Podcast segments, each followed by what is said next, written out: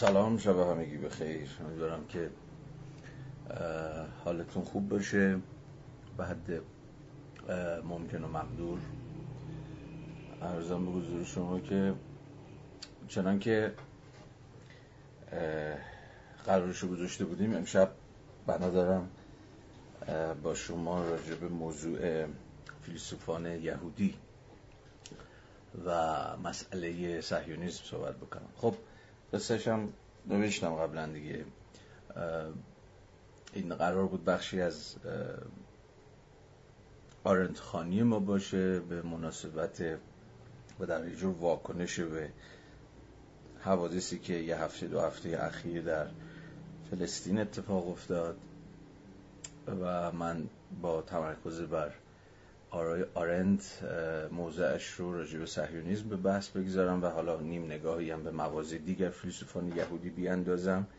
ولی بعد که رفتم توی شیکم داستان بیشتر متقاعد شدم که این اصلا موضوع مستقلیه و نه میشه به عنوان یک حاشیه‌ای بر آرنت خانی برگزارش کرد و نه صرفا پای آرنت این وسط.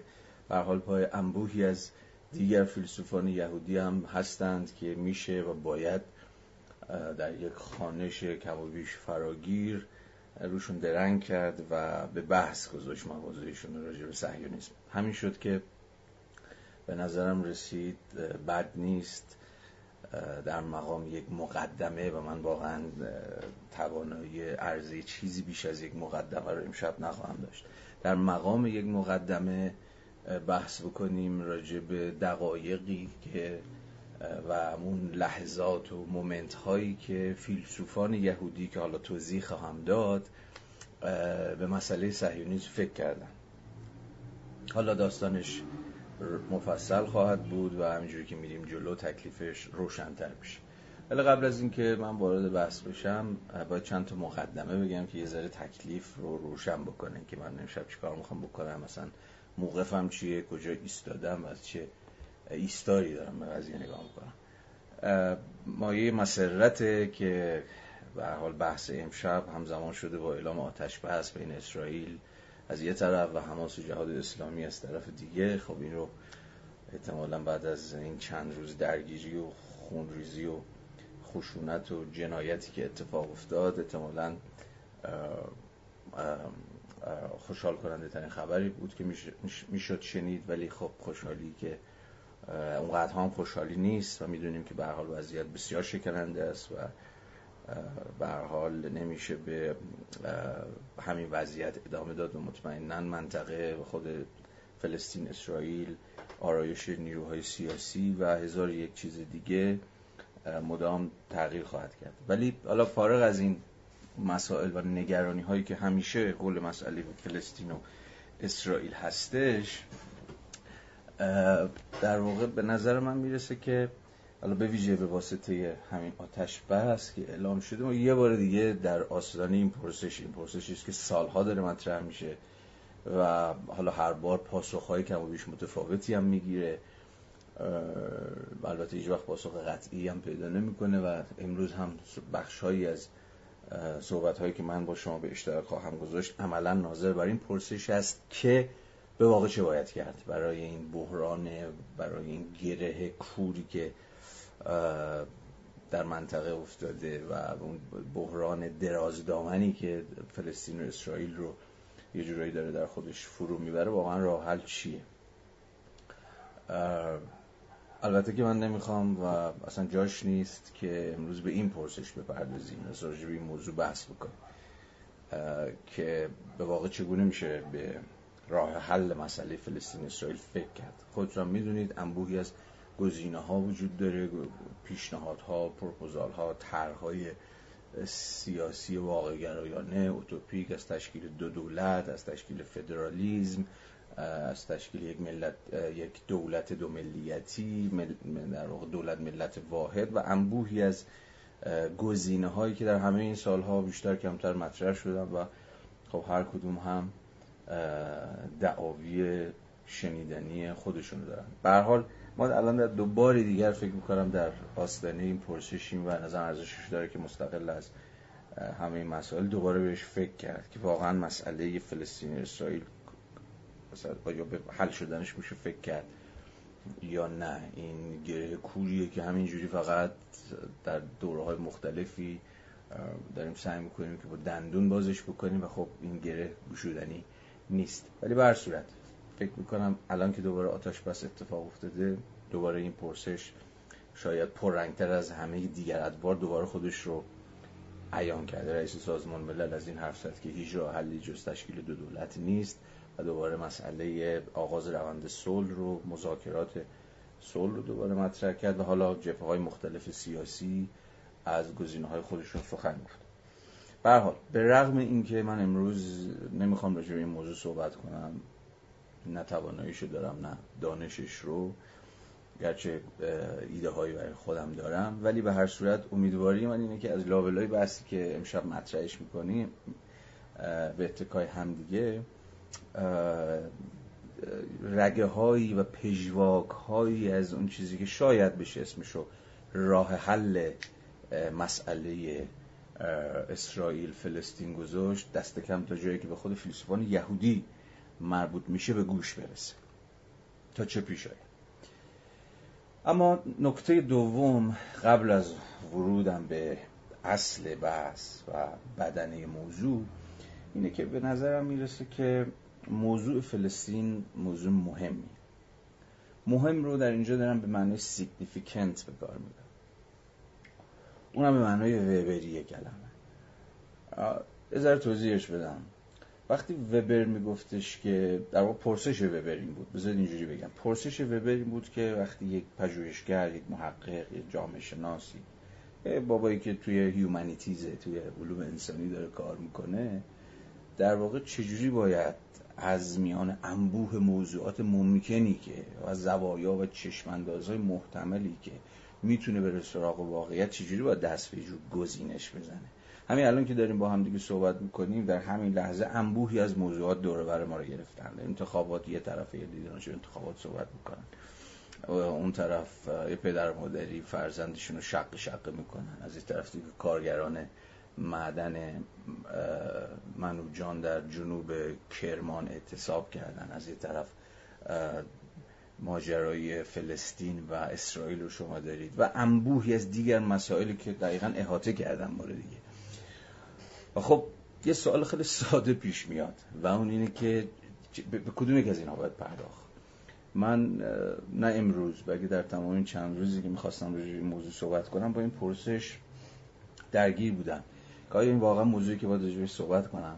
آیا ارزشیشو داره؟ آیا اصلا مهمه؟ آیا موضوعات مهمتری نیستن که باید سرشون وقت بگذارم و درنگ بکنم؟ تو جایی که به شخص من مربوط میشه احتمالا هر یکی از ما بارها و بارها این پرسش رو از خودمون در طول روز می‌پرسیم.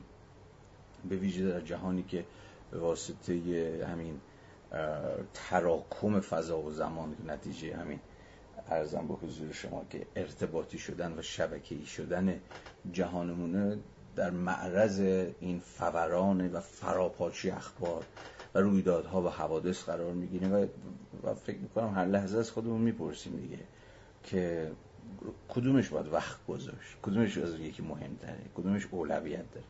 ببینید سر مسئله فلسطین که از دعواهایی که توی حوزه عمومی ایران افکار عمومی چه می‌دونم گروه های سیاسی مردم عادی همیشه در جریان بوده. خود همه شما هم بهتر از من در جریانشید اینه که آقا این مسئله اصلا چه اهمیتی داره؟ یا چه ربطی به ما پیدا می‌کنه؟ ما موضوعات مهمتری داریم که بهش بپردازیم. من منکر این مسائل نیستم. به پیچیدگی ماجرام واقفم. ولی بیشتر از هر چیز پرسش نظری دارم از خودم می‌پرسم. و اونم اینه که چی میشه که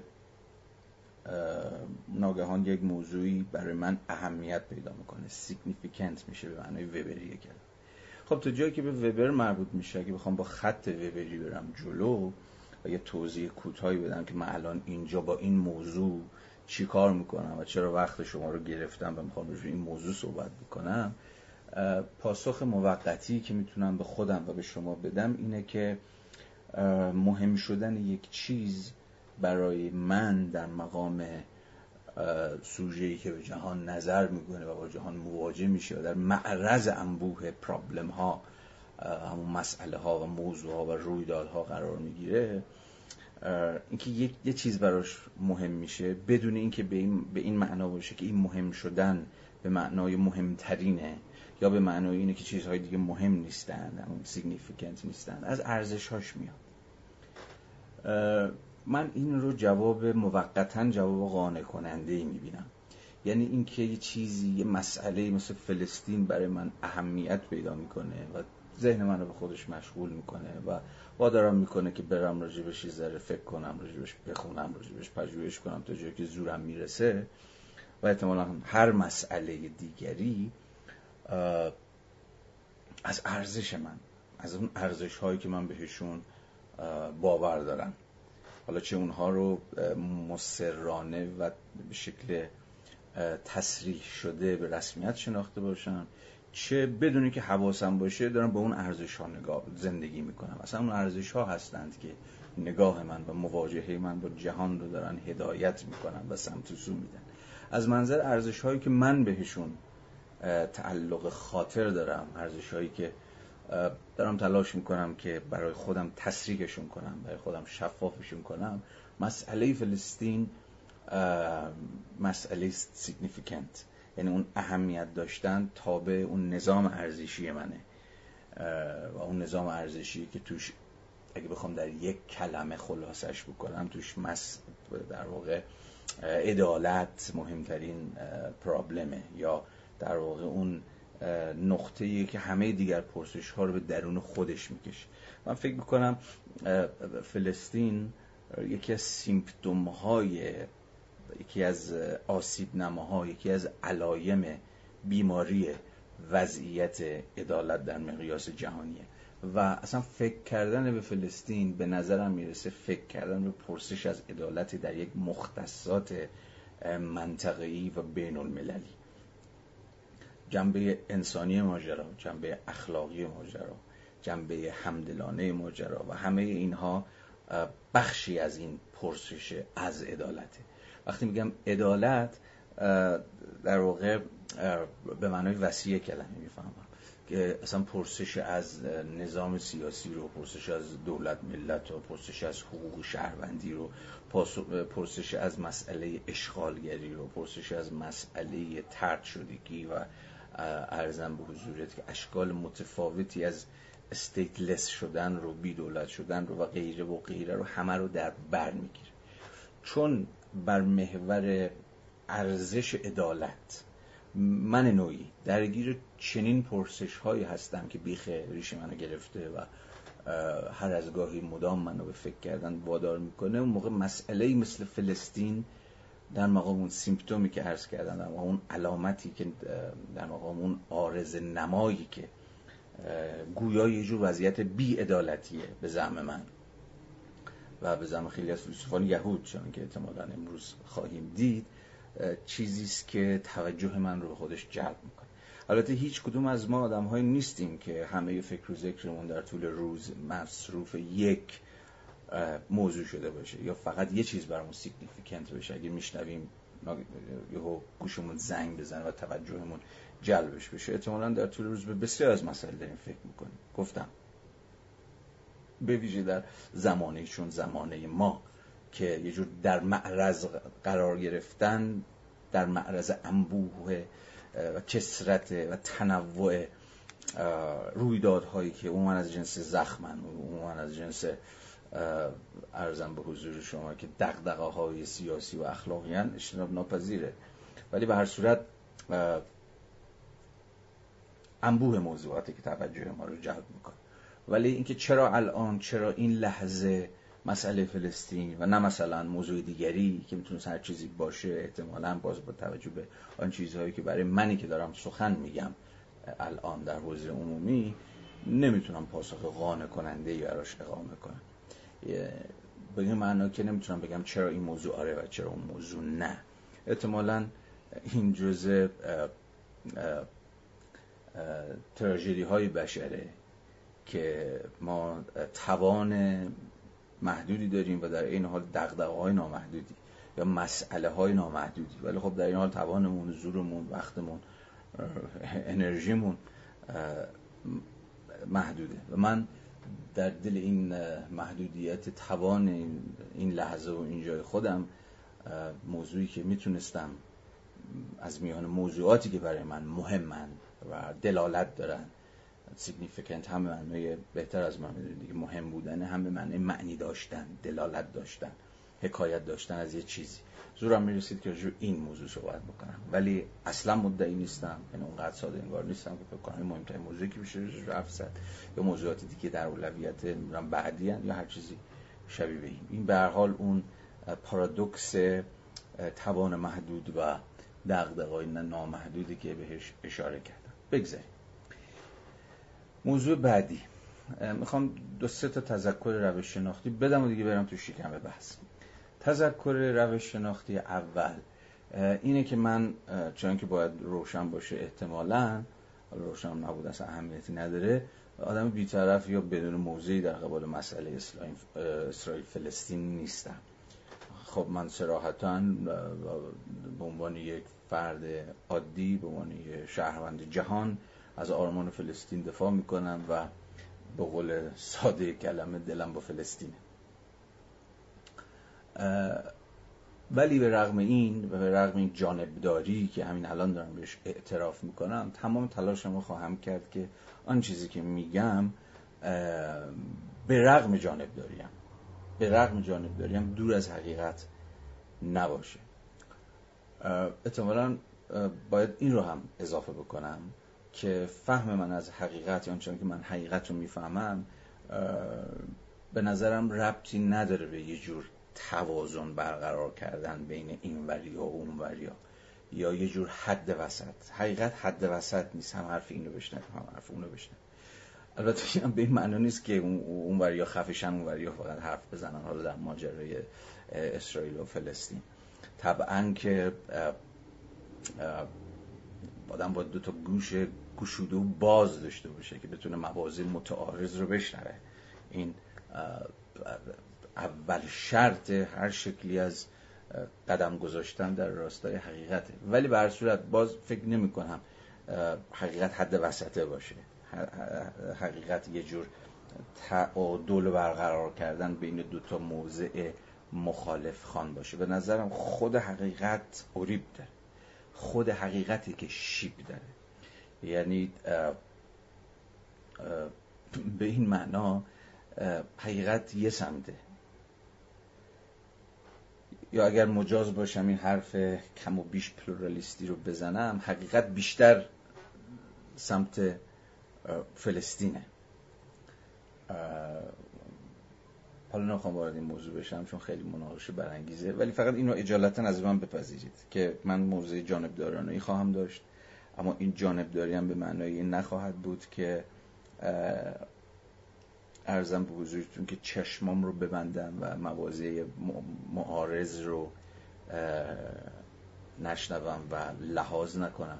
اما در عین حال در عین حال من یه نظریه حقیقت دارم دست کم در قبال موضوعی که می‌خوام راجبش با شما صحبت کنم و این همون و همون در واقع خود این شیب دار بودن خود این اوریب دار بودن حقیقتی که کفه ترازو رو سنگین می‌کنه به سمت ارزم به حضور شما که دعاوی فلسطینی ها به نظرم هر دو طرف نمی‌تونن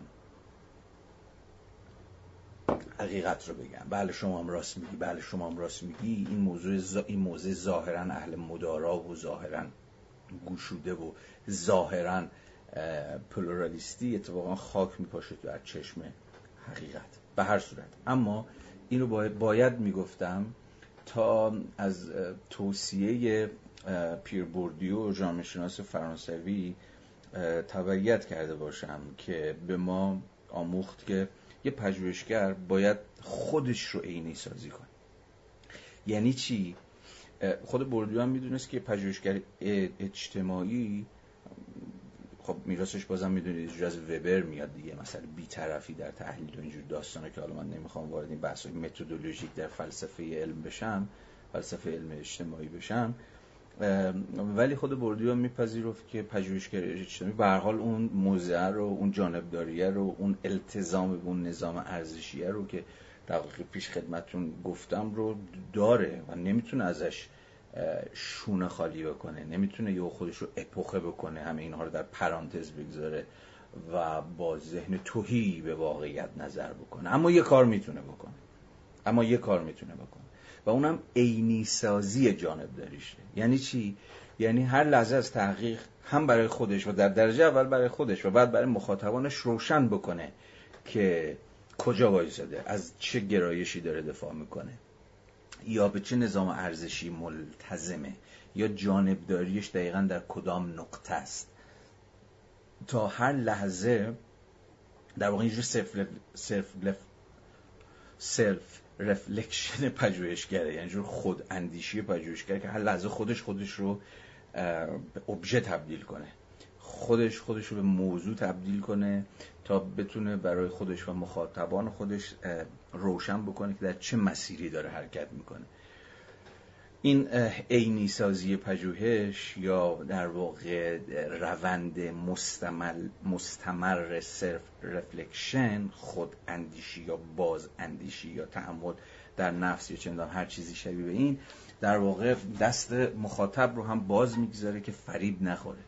بدون اگه طرف داره چنین حرفی می‌زنه خب از التزامش به چنان نظام ارزشی میاد یا از ارزم به حضور شما که تعلقش به فلان گروه سیاسی یا قومی یا هر چیزی شبیه به این میاد.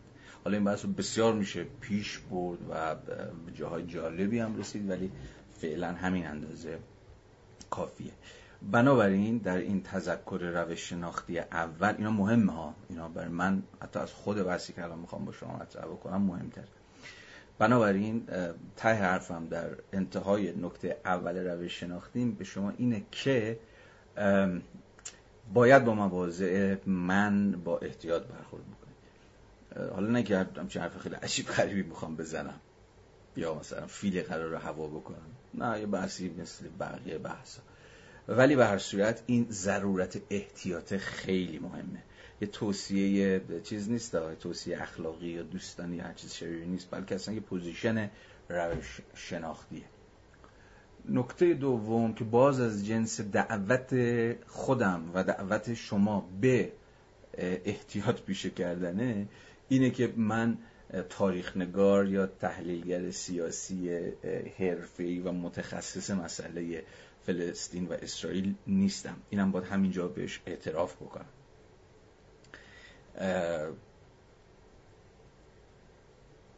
اهمیتش از اونجاست که باز دوباره آنچه که دارم میگم ناشی از یک دوره پژوهشی و مطالعاتی مستمر و درازدامن نیست. البته من یه چیزی بالوش مثلا شد ده ساله که به شکل خیلی پراکنده بر حسب بره های پرتنشی که اتفاق میفته. یعنی اتفاق اون بیرون میفته که منو یهو تکون میده. رفتم سراغ این موضوع زرجوش خوندم بالا کردم پایین کردم یه چیز پراکنده یه موضوعش نوشتم. هیچ به نظر مهم نبوده. ولی به هر صورت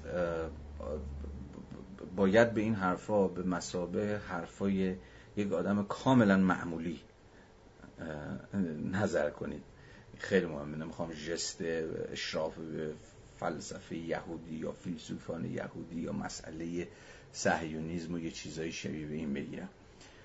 اخیرا هم همین در یکی دو هفته اخیرم سعی کردم تو جایی که می‌تونم و انرژی دارم و انگیزه براش دارم و زمانم اجازه میده زر خونده هامو که در این مدت به صورت پراکنده چون اگه گفتم همیشه گوشه بوده و داشته خاک میخورده رو حتی امکان بروز بکنم پس بازم تذکر روش شناختی دومم اینه که دعاوی من رو با فاصله بنگرید. همه چیز هر دعوی دعوی. حالا من که خجالت می‌کشم از گفتنش که دعاوی من رو برید بررسی کنید انگار باز با یه جور خودجدی انگاری همراهه می‌خوام بگم این اصلا روحیه ای که باید همیشه وجود داشته باشه. حالا چه می‌خواد بنده باشم در یه live حالا کوچولو مختصر در فضایی مثل اینستاگرام چه دعاوی هر بابای دیگه ای هر نهاد دیگه ای هر آپاراتوس دیگه با هر درجه از مشروعیت و اقتداری که فکر می‌کنیم ازش برخورداره. به ویژه در فضایی مثل فضای معاصر ما که هیت عمومی پر از دریوریه پر از بولشته. و به خودم که نگاه می‌کنم می‌بینم که منم به اندازه خودم چقدر بولشت گفتم چقدر دریوری گفتم. ولی به حال ما در برابر دریوری به وجود در وضعیتی که همه از یه حد اندکی از آزادی بیان در به مدد البته این فضاهای مجازی. نه در یک حق سیاسی که مثلا حاکمیت به ما داده باشه که حالا داستانش متفاوته برخوردارن خب به همون اندازه هم دریوری زیاد میشه دیگه. شر رو ور رو ارزم به حضور شما کرسی شعر رو اینها افزایش پیدا می‌کنه. بنابراین خیلی باید حواسمون رو جمع بکنیم که مقهور و مغلوب آدمایی که وراجی می‌کنن نشیم. و منم در مقام کسی خودم وراجی هستم. می‌خوام این تذکر رو باز به خودم و به شما بدم که حواسمون رو جمع کنیم. در نهایت کل همه این رود درازی که الان کردم به خاطر این بود که بگم به شما هر آنچه که الان می‌خوام با شما در میون بذارم و به اشتراک بذارم با شما هیچ چیز نیست هیچ چیز نیست جز دعوت به تفکر بیشتر و اندیشیدن جدیتر و پیگیرانه تر در قبال یک مسئله که پیچیده است و اصلا ساده نیست. ممکنه موزگیری من ساده باشه. حق با فلسطین است. اوکی. ولی خود موضوع در همتنیدگیش با انبوهی از مسئله ها و ریز مسئله ها و خرد مسئله های دیگه در دوره های تاریخی مختلف و غیره و غیره ما رو با مسئله پیچیده ای درف می‌کنه. باید حواسون باشه که به پیچیدگی مسئله ها که همون پیچیدگی خود واقعیت در واقع حواسون بهش باشه. بنابراین فقط بحثایی که می‌خوام الان با شما در میون بذارم پس این چیز است. این دعوت است. و چیزی بیشتر از این نیست. خب اجازه بدید این مقدمات در اینجا ببندم و همراه با شما وارد اصلی بحث بشم. دو تا باز دوباره در همین جا هم باید دو تا یا سه تا تذکر دیگه هم بدم. تذکر زیاد شد ولی اب نداره. این تذکر که اصلا نوع مواجهه ما با موضوع رو روشن می‌کنه. تذکر اولین که خب من امروز ناگزیرم خیلی اسم بیارم. نمی‌دونم بنیامین نمی‌دونم آرنت نمی‌دونم روزنسوایک گرشلوم شولم و او انبوی از آدم. حتی در جلسات آرنت خانی هم این رو با شما در میون گذاشتم. امیدوارم این نام بردن ها به در فضای نظریه زده جامعه ما حکم یه جور فضل فروشی رو پیدا نکنه. حکم اینو پیدا نکنه که بنده بخوام کسی رو با این اسامی مرعوب بکنم. در نهایت که گور بابای همشون. مسئله اصلی نه نام ها که مسئله ها یعنی چی؟ می‌خوام بگم که از قبل نام بردن از فلان کسک و بهمان کسک که اینو گفت اونو گفت فلان و بهمان هدف بات کردن مثلا بحث و یه جور وای طرف مثلا چی بحث خفنی داره مطرح می‌کنه. اینها نیست. چون بازم خودتون می‌دونید که این, این بازی بسیار بازی رایجی. هممون هم توش کمتر و بیشتر افتادیم. منم بیشتر از هر کسی. ولی تلاشم این خواهد بود که به ناگزیر به حال باید اسم بیاریم دیگه بگیم فلانی و بهمانی ولی این اسم ها در واقع مسئله ها هستند. اگر داریم آرنتو مثلا در وضع بشرش می‌خونیم نه آرنت بودنش فی نفس مهمه نه وضع بشر خوندنش فی نفس مهمه. بلکه از منظر خوندن این بابا یا اون بابا پرسشمون اینه که چه مسئله هایی میاد رو. ما دعوت به تفکر در قبال چه مسائلی میشیم؟ چه پرسش های جدیدی بیخ ریش ما رو می‌گیره؟ پس اگر اسم میان وسط اگر نظریه ها میان وسط اگر اسم ها میان وسط برای اینکه پرسش ها مطرح بشه. و مسئله ها جولان پیدا بکنه. بنابراین اصلا این اسم ارزش فی نفسه به خودی خود نداره. نکته دوم برمیگرده به خود تایتل بحث فیلسوفان یهودی و مسئله صهیونیسم من قبل از اینکه برم توی اصل بحث به شما دوباره بگم که مسئله من در اینجا فیلسوفان یهودیه نه فلسفه یهودی. بین اینها باید فرق گذاشت. من هیچی راجع به فلسفه یهودی نمی‌دونم. یعنی آن تفکر فیلسوفانه ای که خود یهودیت موضوعشه. اینه که بگیم آقا فلسفه اسلامی و در واقع فیلسوفان مسلمان. بین اینها باید فرق گذاشت. در اینجا هم اشاره من در واقع به فیلسوفان یهودیه. اونم نه به ماقوه بلکه تا اونجایی که این فیلسوفان یهودی به مسئله صهیونیزم به مسئله اسرائیل فلسطین و این تاریخ فکر کردن. این باز یک نکته روش شناختی است که باید حواسمون بهش جمع باشه. پس من چیز از فلسفه یهودی نخواهم گفت بلکه از فیلسوفان یهودی سخن خواهم گفت. اونم از منظر بسیار بسیار خاصی. اما مسئله صهیونیسم اجازه بدید یک تعریف که نمی‌تونم اسمشو بذارم. یه چیز خیلی کلی راجع به صهیونیسم به شما بگم راجع به مسئله صهیونیسم تا گوشه ذهن هممون باشه. حین بحث هر چقدر بریم جلوتر امیدوارم که تکلیفش روشنتر بشه. من در اینجا و نه من اساس بحث اینه که صهیونیسم رو باید مسابقه قسم ناسیونالیسم فهمید. این این اصلا بذارید این رو آگزیوم بننگاره مفروض پایه اصل بحثمون. که ناسیونالیسم به مسابقه می‌خوام صهیونیسم به مسابقه ناسیونالیسم. حالا بهش اشاره می‌کنم در ادامه بیشتر و بیشتر. پس وقتی از مسئله صهیونیسم دارم حرف می‌زنم از قسم ناسیونالیسم قرن 19 همی دارم حرف می‌زنم. اونم نه هر ناسیونالیسمی نوع خاصی از ناسیونالیسم. تا جایی که این ناسیونالیسم در پیوند با یک دعوی یا یک راه حل یا یک گزینه سیاسی برای حل یک مسئله. که می‌تونیم اسمش بذاریم مسئله یهود. حالا باز این جویش پرابلم مسئله یهود باز در ادامه بحث ما روشن خواهد شد که آقا مسئله یهود اصلا چی بود؟ که صهیونیسم در مقام قسمی ناسیونالیسم قرار بود راه حلی براش باشه. یک راه حل سیاسی براش باشه. ولی اجالتا در مقام همین گام اول همین رو از من داشته باشید. پس وقتی دارم صهیونیسم حرف دارم می‌زنم از یه جور جنبش ناسیونالیستی بذارید اسمشو بذارم. از یه جور جنبش یا ایدئولوژی ناسیونالیستی دارم حرف می‌زنم که مسئلهش این بود که یه مسئله وجود داره. مسئله یهود که همون آوارگی و دربدری و ناشهروندی یا شهروندی درش دو سه بودن یهودیان در به ویژه به ویژه اروپا چه اروپای شرقی چه اروپای غربی که خب تو با تعقیب و آزار و ارزم به حضور شما که تبعیض و غیره و غیره یهودیان و این باید یه جوری حل بشه و حلش یه جواب داره و اونم صهیونیسم یعنی تشکیل دولت یهود که قلم روی سرزمینی خودشو داره با جمعیتی طبعا یهودی. این که خب همتونم از قبل طبعا می‌دونستید یک صورتبندی بسیار آغازینه از مسئله صهیونیسم. حالا می‌تونیم که یه ذره بریم جلوتر و راجع به خود این موضوع مسئله یهود یه ذره صحبت بکنیم چون همه یه گیر و گرفتاری و بدبختی از این مسئله یهود شروع میشه. و خب صهیونیسمی که قرار بود که این مسئله رو حل بکن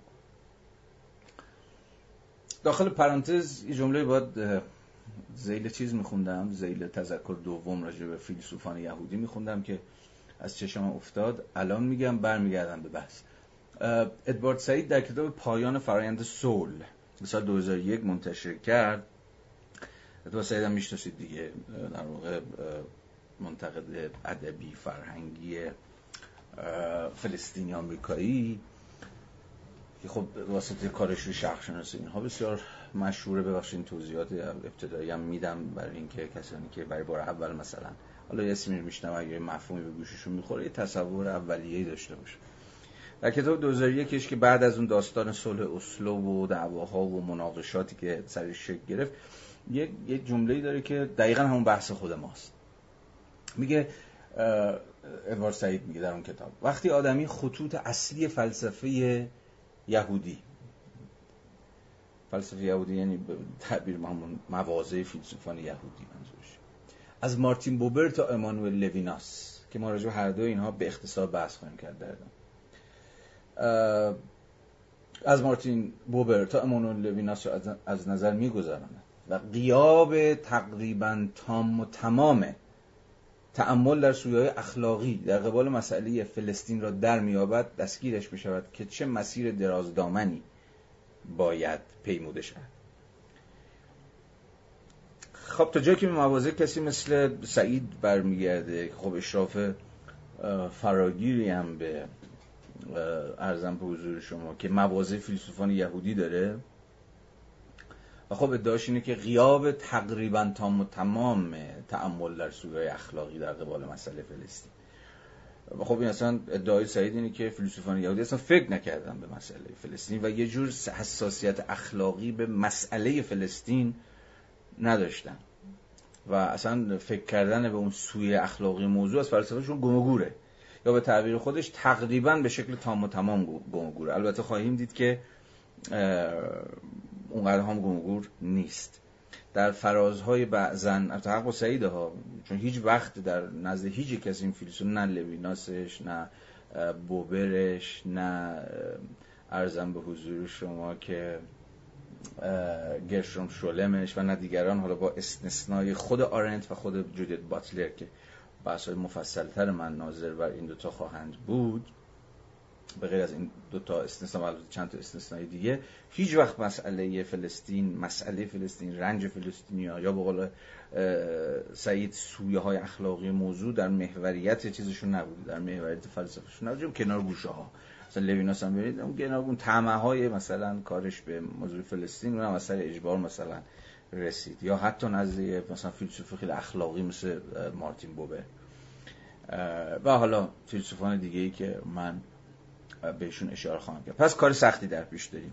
کار سختمون از این حیثه که می‌خوایم راجع موضوعی حرف بزنیم که فیلسوفان یهودی راجعش حرف نزدن. یا اگه حرف زدن خیلی در حاشیه و فرعی و ثانویه و چیزی بگو و برو. از کنارش عبور کردن.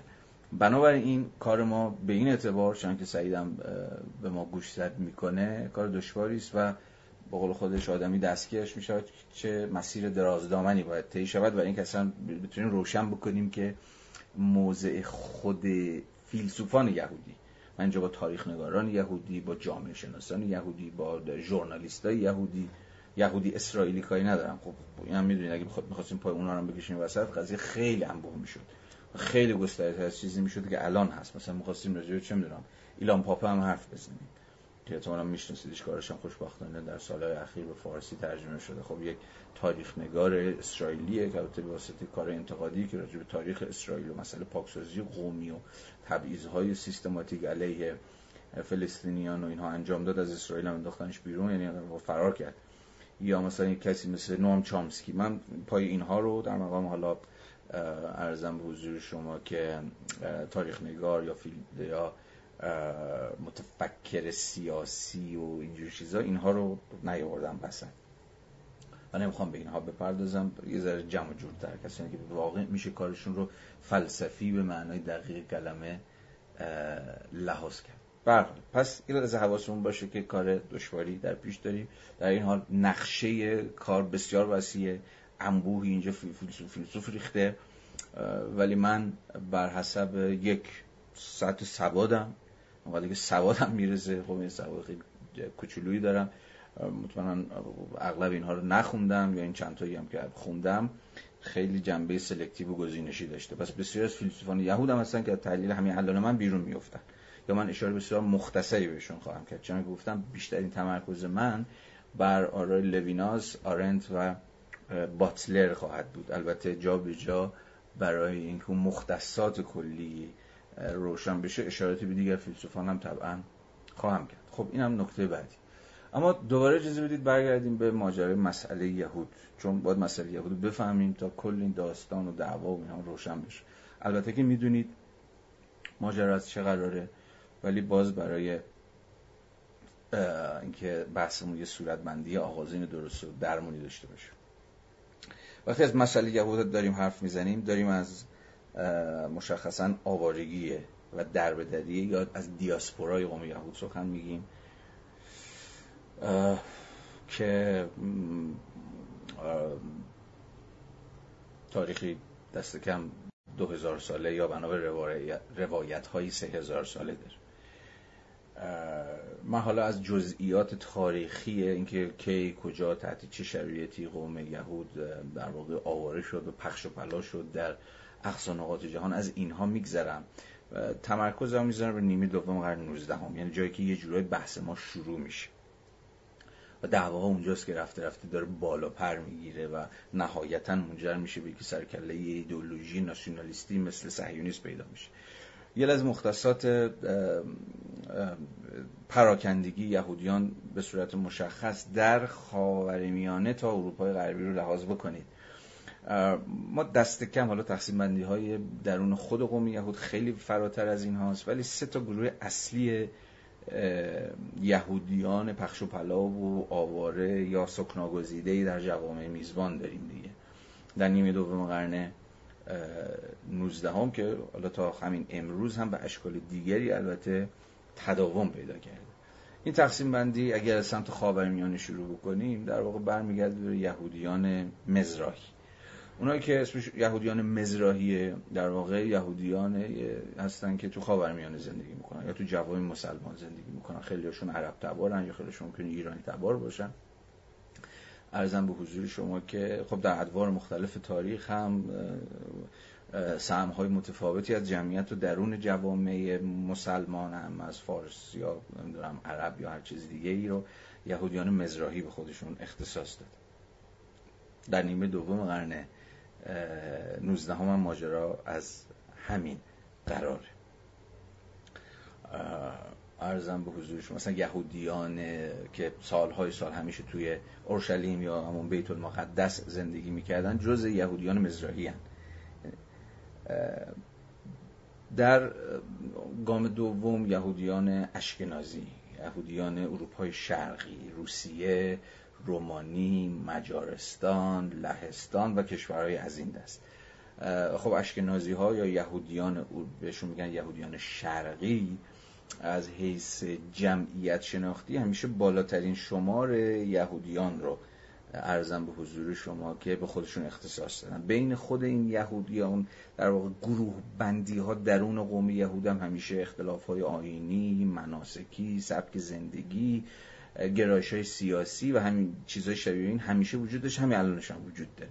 حالا اگر بحث کشید به مثلا صحبت کردن راجع به خود جامعه اسرائیل و تقسیم بندی که الان تو خود اسرائیل هست بعضا تبعیض هایی که بین اشکنازی ها و مزرایی ها و سفارادی ها هست که حالا من اشاره بهشون خواهم کرد در گروه سوم یهودیان هنوزم که هنوز در خود اسرائیل هم هست تو بحث و نقدایی هست که آقا بین خود یهودیان اسرائیل هم تبعیض هست. مثلا اشکنازی ها نمی‌دونم سفارادی ها یا مزرایی ها رو مثلا از ارزم حضور شما که نگاه در چیز دارن بهشون. نگاه مثلا بالا به پایین دارن یا بازی فرادستی فرودستی است درجه یک و درجه دو است از این داستانی که حالا من ازش میگذرم چون قرار نیست که وارد خود اسرائیل و جامعه اسرائیل و سیاست اسرائیل اینا بشه که مثلا قصه و توضیح بسیار جداگانه و مستقل خودش رو میطلبه و من به قدر کافی البته روش مسلط نیستم. اما در هر صورت گروه سوم یهودیان اروپای غربی هن. یا همون سفارادی ها یا یهودیان اندلس اسپانیا ارزم به حضور شما که پرتغال و اون مناطق بنابراین حواستون باشه که یهودی ها در نیمه دوم قرن بیستم این نقشه خیلی مختصری که الان خدمت شما عرض کردم درسته تمرکز گذاشتم نیمه دوم قرن 19 هم ولی در ادوار مختلف تاریخی کم و بیش این تقسیم بندی و پراکنش جغرافیایی به همین شکله. تا قبل از ایده صهیونیسم و مسئله مهاجرت و مسئله جابجایی های جغرافیایی که اتفاق میفته خب این همه پراکندن و وضعیت های بسیار متفاوتی دارن. بسیار بسیار متفاوتی دارن. یهودیان چیز یهودیان شرقی اشکنازی ها که بعضا ازشون به یهودیان ارتودکس هم تعبیر میشه و بیشترین حجم مهاجرت یهودیان از جهان به اسرائیل بعد از تشکیل اسرائیل و حتی قبل از تشکیل اسرائیل هم از جانب اشکنازی ها بود. یعنی یعنی یهودیان شرقی که بازم حواستون رو به این جلب بکنم که تا حد خیلی زیادی گرایش‌های از حیث الهیات یهودی گرایش‌های ارتودکسی دارن. از حیث سیاسی عموما گرایش دست راستی توشون خیلی قوی بوده همیشه و هنوزم قویه.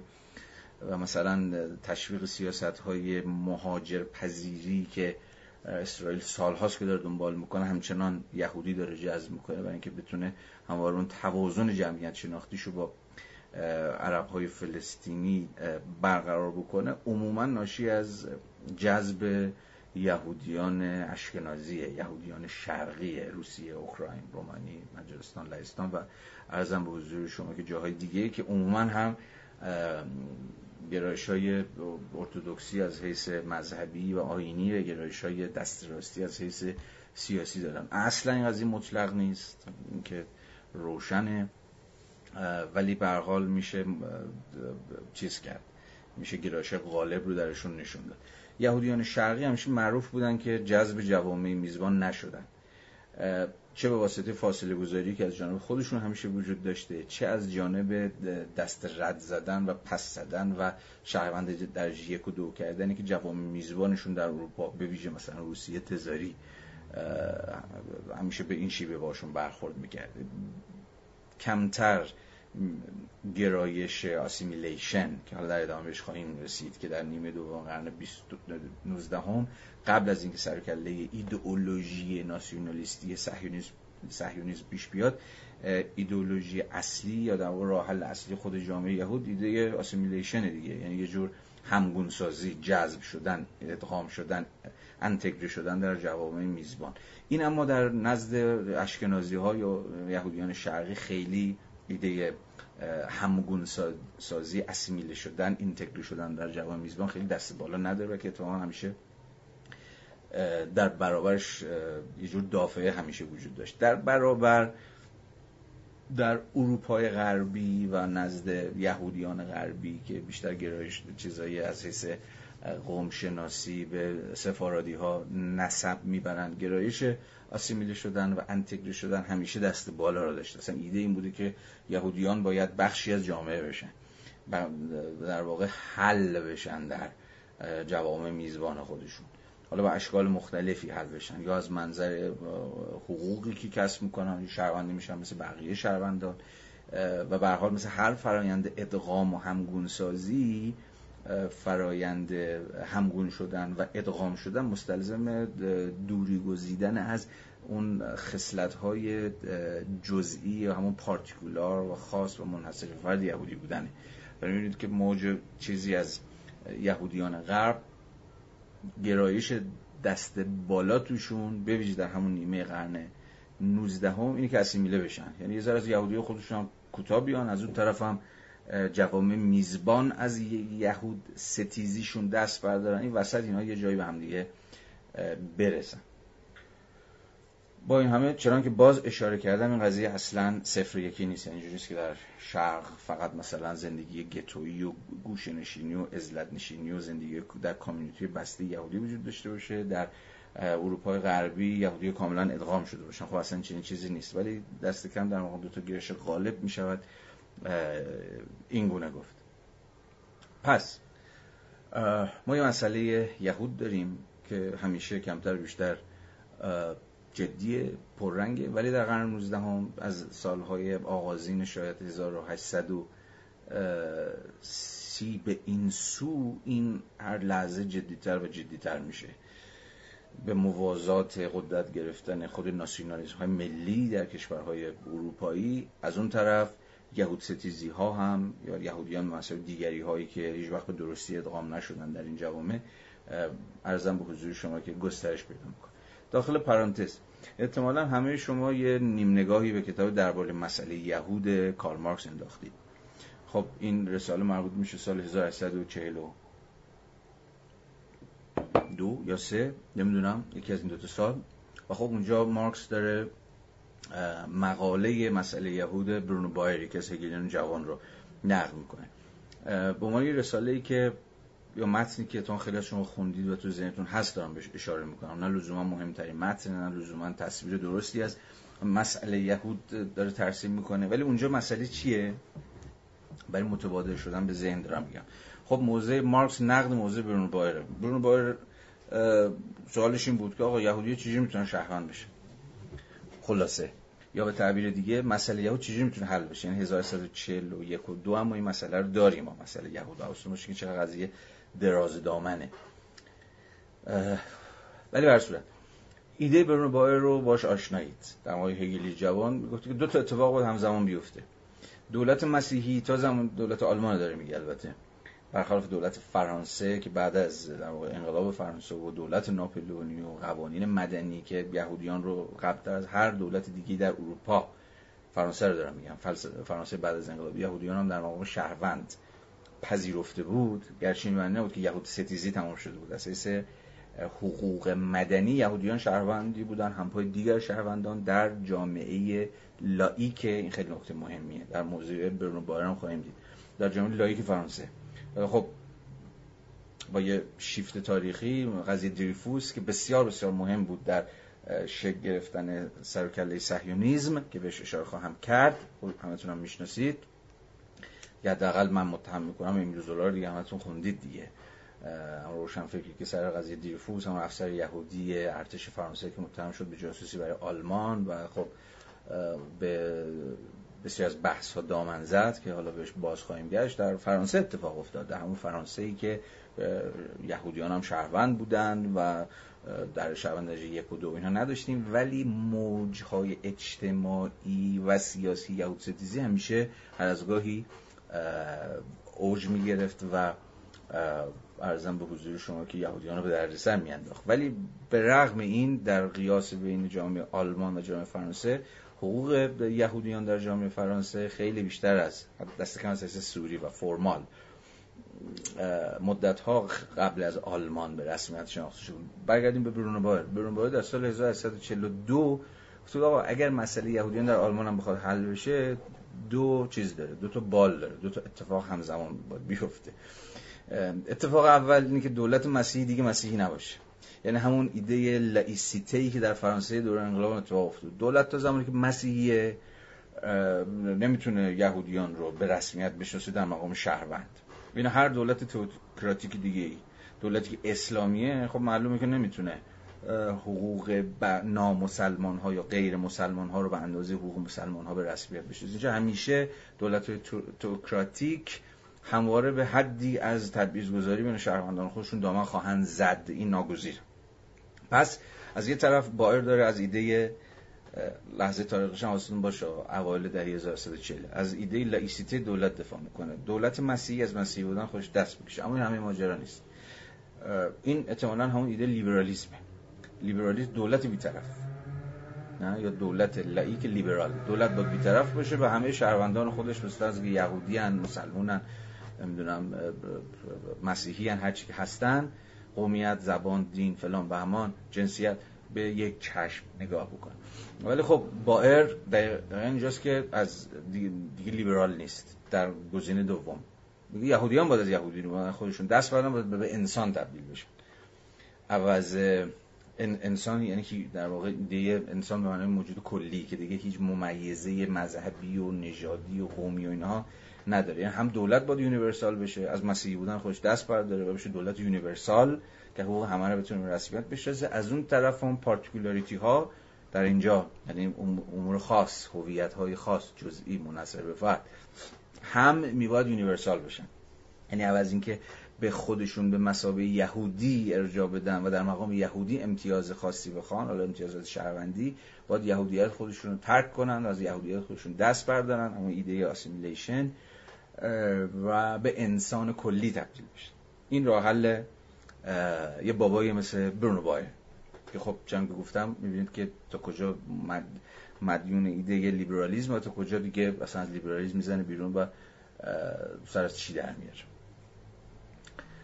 خب مارکس می‌دونید که منتقد ایده است. ولی نه از منظر دفاع از اینکه یهودی باید یهودی بمونه حقشه نمی‌دونم یهودیان در مقام یهودی باید از همه حقوق شهروندی برخوردار باشن. بلکه ایده مارکس اینه که یهودی نمی‌تونه از یهودی بودن خودش دست بکشه و اصلا نمیشه چنین چیزی رو خواست از یهودی.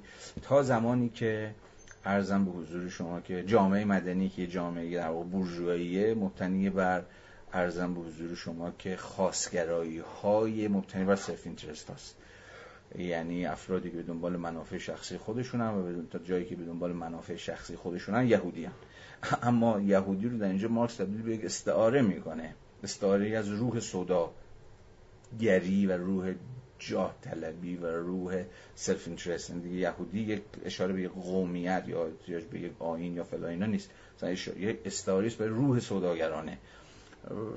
حالا همینجا بگذاریم چون مارکس نمی‌خوام صحبت کنم. در این حال که یکی از درخشان ترین مقالات مارکس یکی از تأسف برانگیز ترین مقالات مارکس هم به نظر من هست.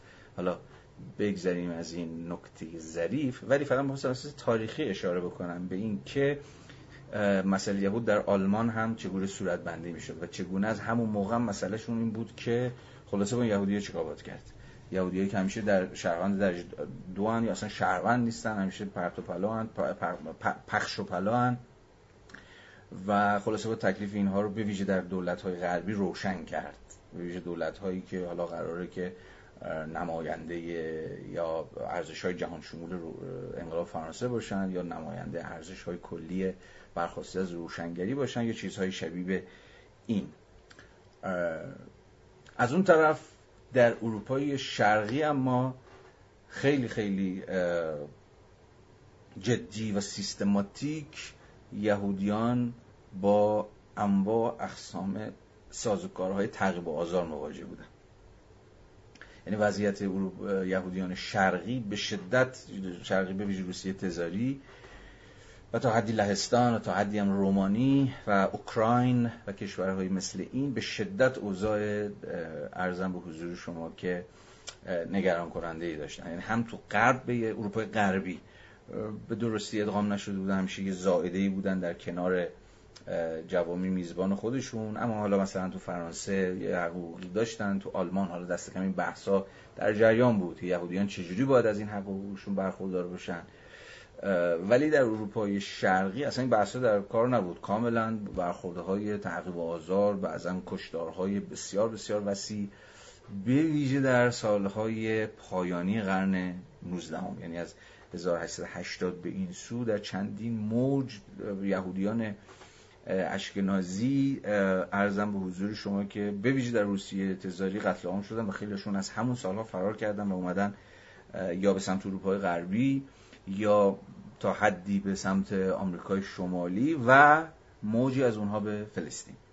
یعنی اولین گروه هایی که اومدن فلسطین خیلی قبلتر از این که حتی صهیونیسم شکل بگیره یهودیان ارزم به حضور انور جنابالی که اشکنازی هن. یعنی یهودی شرقی هن. به واسطه سیاست های بسیار بسیار خصمانه و بسیار بسیار ترد کننده ای که روسیه تزاری ما باهاشون سرکار داریم خب این یه تصویر خیلی فشرده و نابسنده می‌دونم از مسئله یهود در نیمه دوم قرن بیستم اروپای شرقی و تا حدی اروپای غربی اما الان ما در دهیه های پایانی قرن 19 همیم و به واسطه این داستانی که خدمتتون ارز کردم رفته رفته گرایش های تجدید نظر طلبانی داره شکل می‌گیره در بین خود یهودی ها که نمیشه دیگه به این ادامه داد و باید به دنبال راه حل های جایگزین بود. ولی هنوز که هنوزه تا جایی که به اروپای غربی مربوط می‌شد ایده اصلی ایده غالب ایده assimilation بود. اگر بشه راه حلی وجود داره راه حل social assimilation ـه یا راه حل social integration ـه باید یهودی ها به دنبال این باشن که به هر ترتیبی شده شهروند بشن و نمی‌تونن شهروند بشن جز اینکه از یهودیت خودشون دست کم به شکل خیلی افراطی و جداگزینانه و فلان و فلان دست بکشن. این ایده assimilation اما در همون سالها در واقع در نسل جدیدی از شاید بشود گفتش که متفکران یهودی هم از اینکه فیلسوف بودن یا social activist بودن یا روزنامه‌نگار بودن یا نویسنده بودن یا هر چیزی شبیه. این نسل جدیدی پیدا شدن که به این نتیجه رسیدن که آقا اصلا ایده assimilation ایده چیزیه ایده خودفریبانه و یه دروهی و یک ظاهر سازی و اصلا راه به جایی نمی‌بره. یهودیان هر آدم که تلاش کنن بگن آقا ما خودی هستیم ما هم شهروندی از شهروندان ملت هستیم. در نهایت همیشه یک زائده همیشه یک حاشیه همیشه یک عنصر فرعی یا درجه دوم یا سوم یا چندم باقی میمونن. بنابراین اواخر قرن 19 هم رو باید لحظه زایش انواع و اقسام تجدید نظر طلبی ها در حل و رفع مسئله یهود فهمید صهیونیسم درون چنین فضایی که سرکلش پیدا میشه.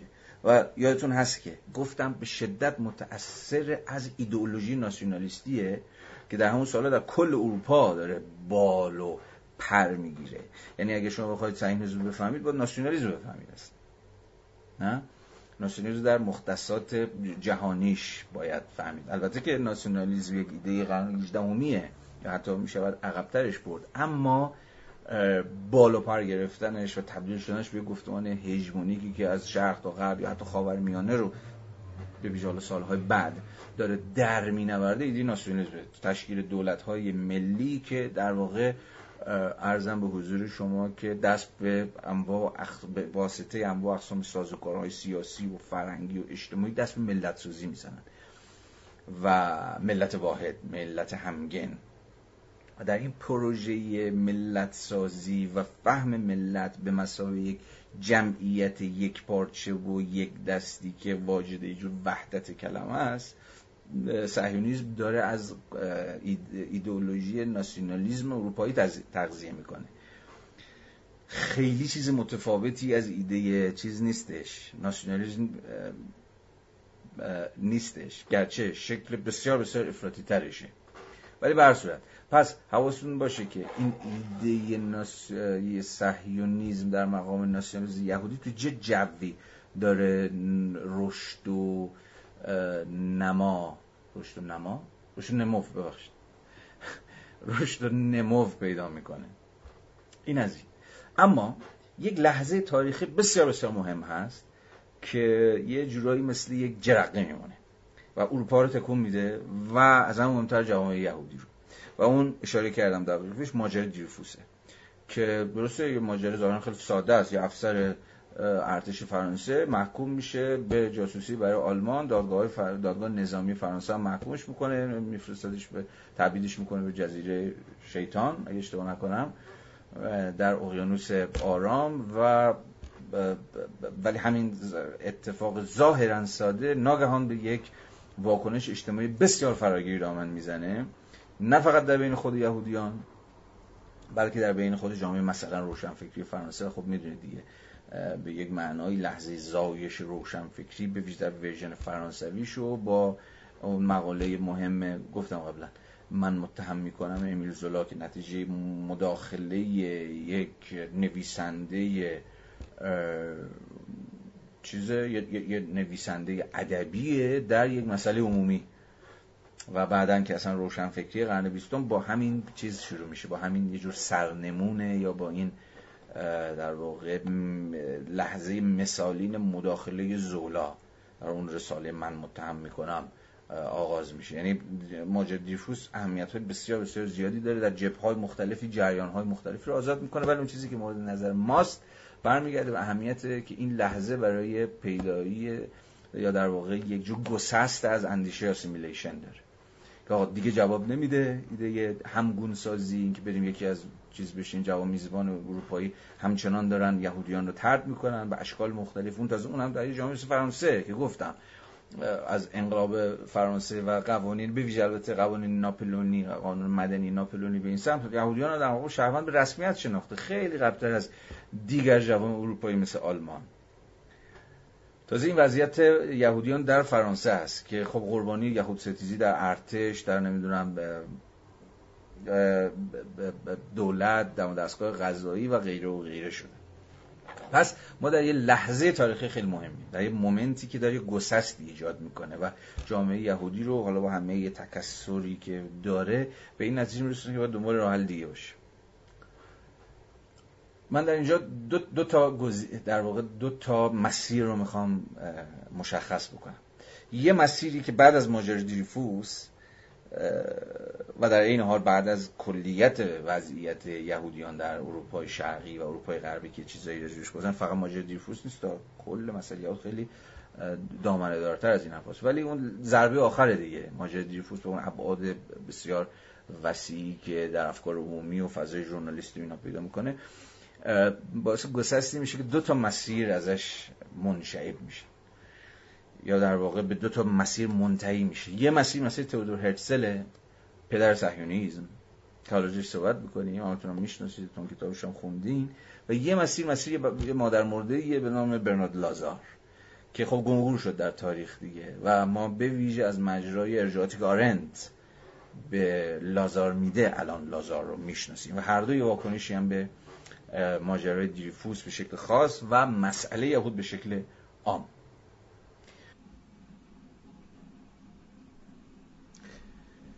خب اون نقطه ای که به یک اعتبار در واکنش به ماجرای دیریفوس اون نقطه عطفی که در واکنش به ماجرای دیریفوس شکل می‌گیره. حالا من شاید بذاره بیش از اندازه در ماجرای دیریفوس زوم می‌کنم ولی حالا بر صورت. گفتیم دو, دو تا خط متمایز وجود داره. یه خط می‌رسه به ایده با نظر پردازی بابایی به نام تودور هرتزل و یه خط سر از اینجور ایده سوسیالیستی آنارشیستی برای حل مسئله یهود در میاره که خط برنارد لازاره. یه خط بعد از چند سال تبدیل به گرایش هژمونیک در جامعه یهودی میشه یعنی همون صهیونیسم و یه خط کلا یعنی خط سوسیالیستی آنارشیستی برنارد لازار کلا گم میشه در تاریخ. و چنان که گفتم ما به میانجی کارهایی که و حرفایی که و موازهی که و نوشته هایی که خود آرنت داره امروز لازار رو می‌شناسیم. قبل از اینکه این بحث رو پی بگیرم یه تذکر دیگه بدم که باز از تاریخی مهمه. وقتی سر و کله صهیونیسم پیدا میشه در سال 1396 با کتاب The Jewish State آقای دولت یهود یا مسئله یهود آقای هرتزل صهیونیسم دست بالا نداره. در جامعه یهودی. خیلی از یهودی ارتودکس از یا یهودی assimilate شده یا طرفدار ایده assimilation به شدت واکنش نشون میدن در برابر ایده صهیونیسم ولی به مرور رفته رفته در یه پروسه تاریخی که به یه اعتباری تقریبا 50 سال طول می‌کشه یعنی سال 1948 صهیونیسم به هژمونیک ترین نه لزوما حتی گسترده ترین از جمعیتی ایده در جامعه یهودی تبدیل میشه. این به حال نکته مهمیه. هنوزم که هنوزه در در خود جامعه یهودی شما می‌دونید صهیونیسم ایده پذیرفته ای نیست. ایده پذیرفته ای نیست یعنی نیست که همه یهودیان پذیرفته باشن صهیونیسم رو. هنوز هم منتقدین خیلی جدی داره. به ویژه نزد ارتدوکس حالا در فرازهای دیگه به اتکای آرای خود فیلسوفان یهودی هم این رو خواهیم دید ولی به هر حال هژمونیک ترینه ولی این هژمونیک شدنش محصولی پروسه تاریخی 50 سال است. حالا این نکته گوشه چشمتون بمونه و حواستون بهش باشه برگردیم به اون نقطه. هرتسل هرتسل خب یک روزنامه‌نگار و یک نمایشنامه نویس خیلی معمولی اتریشیه و به این معنا جز اروپایان غربی حساب میشه. ولی بعد از ماجر دریفوس و در نتیجه اخباری که از یهود ستیزی های گسترده در اروپای شرقی می‌رسید متقاعد شد که اساسا ایده همگونسازی ایده ادغام اجتماعی و چیزهای شبیه این کاملا بیخوده و باید به دنبال راه حل ریشه بود. و خب هرتزل اولین کسی بود که ایده تشکیل دولت یهودی رو به شکل منسجم قبل از او هم جسته گریخته ایده تشکیل دولت یهودی مطرح شده بود. ولی نه به این وسعت و نه به این گستردگی و نه به این انسجامی که هرتزل ایدش رو پیش کشید در سال 1396 در اون کتاب The Jewish State. یک سال یکی دو سال بعد از اینکه اون کتاب رو نوشت و خب موجی از بحث و جدل و مناقشه و همراهی و خصومت و غیر و غیره رو به دنبال داشت. اولین کنگره سازمان جهانی صهیونیسم در بازل سوئیس را افتاد. و, و به این معنا لحظه تولد صهیونیسم شکل گرفت. چون که گفتم ایده هرتزل به یک معنا ایده ساده بود.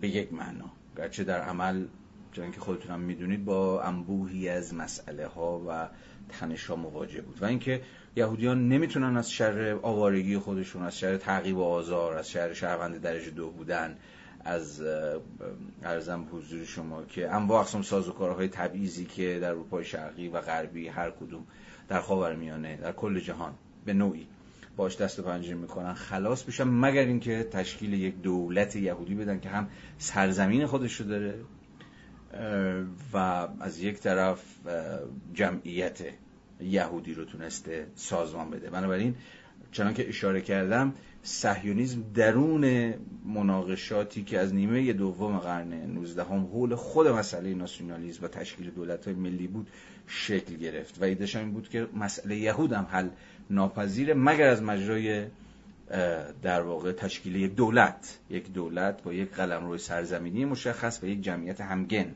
و یک جمعیت ارزم به حضور شما که یک پارچه.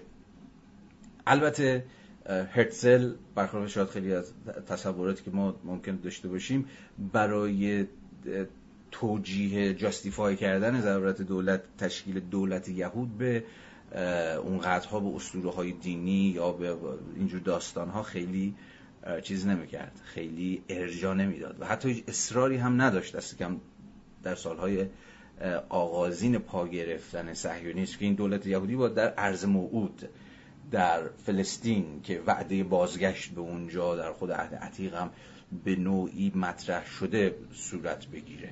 در هر زمینی هر جایی که یهودیان بتونن زمین تشکیل بده زمین داشته باشن و سرزمین بسازن.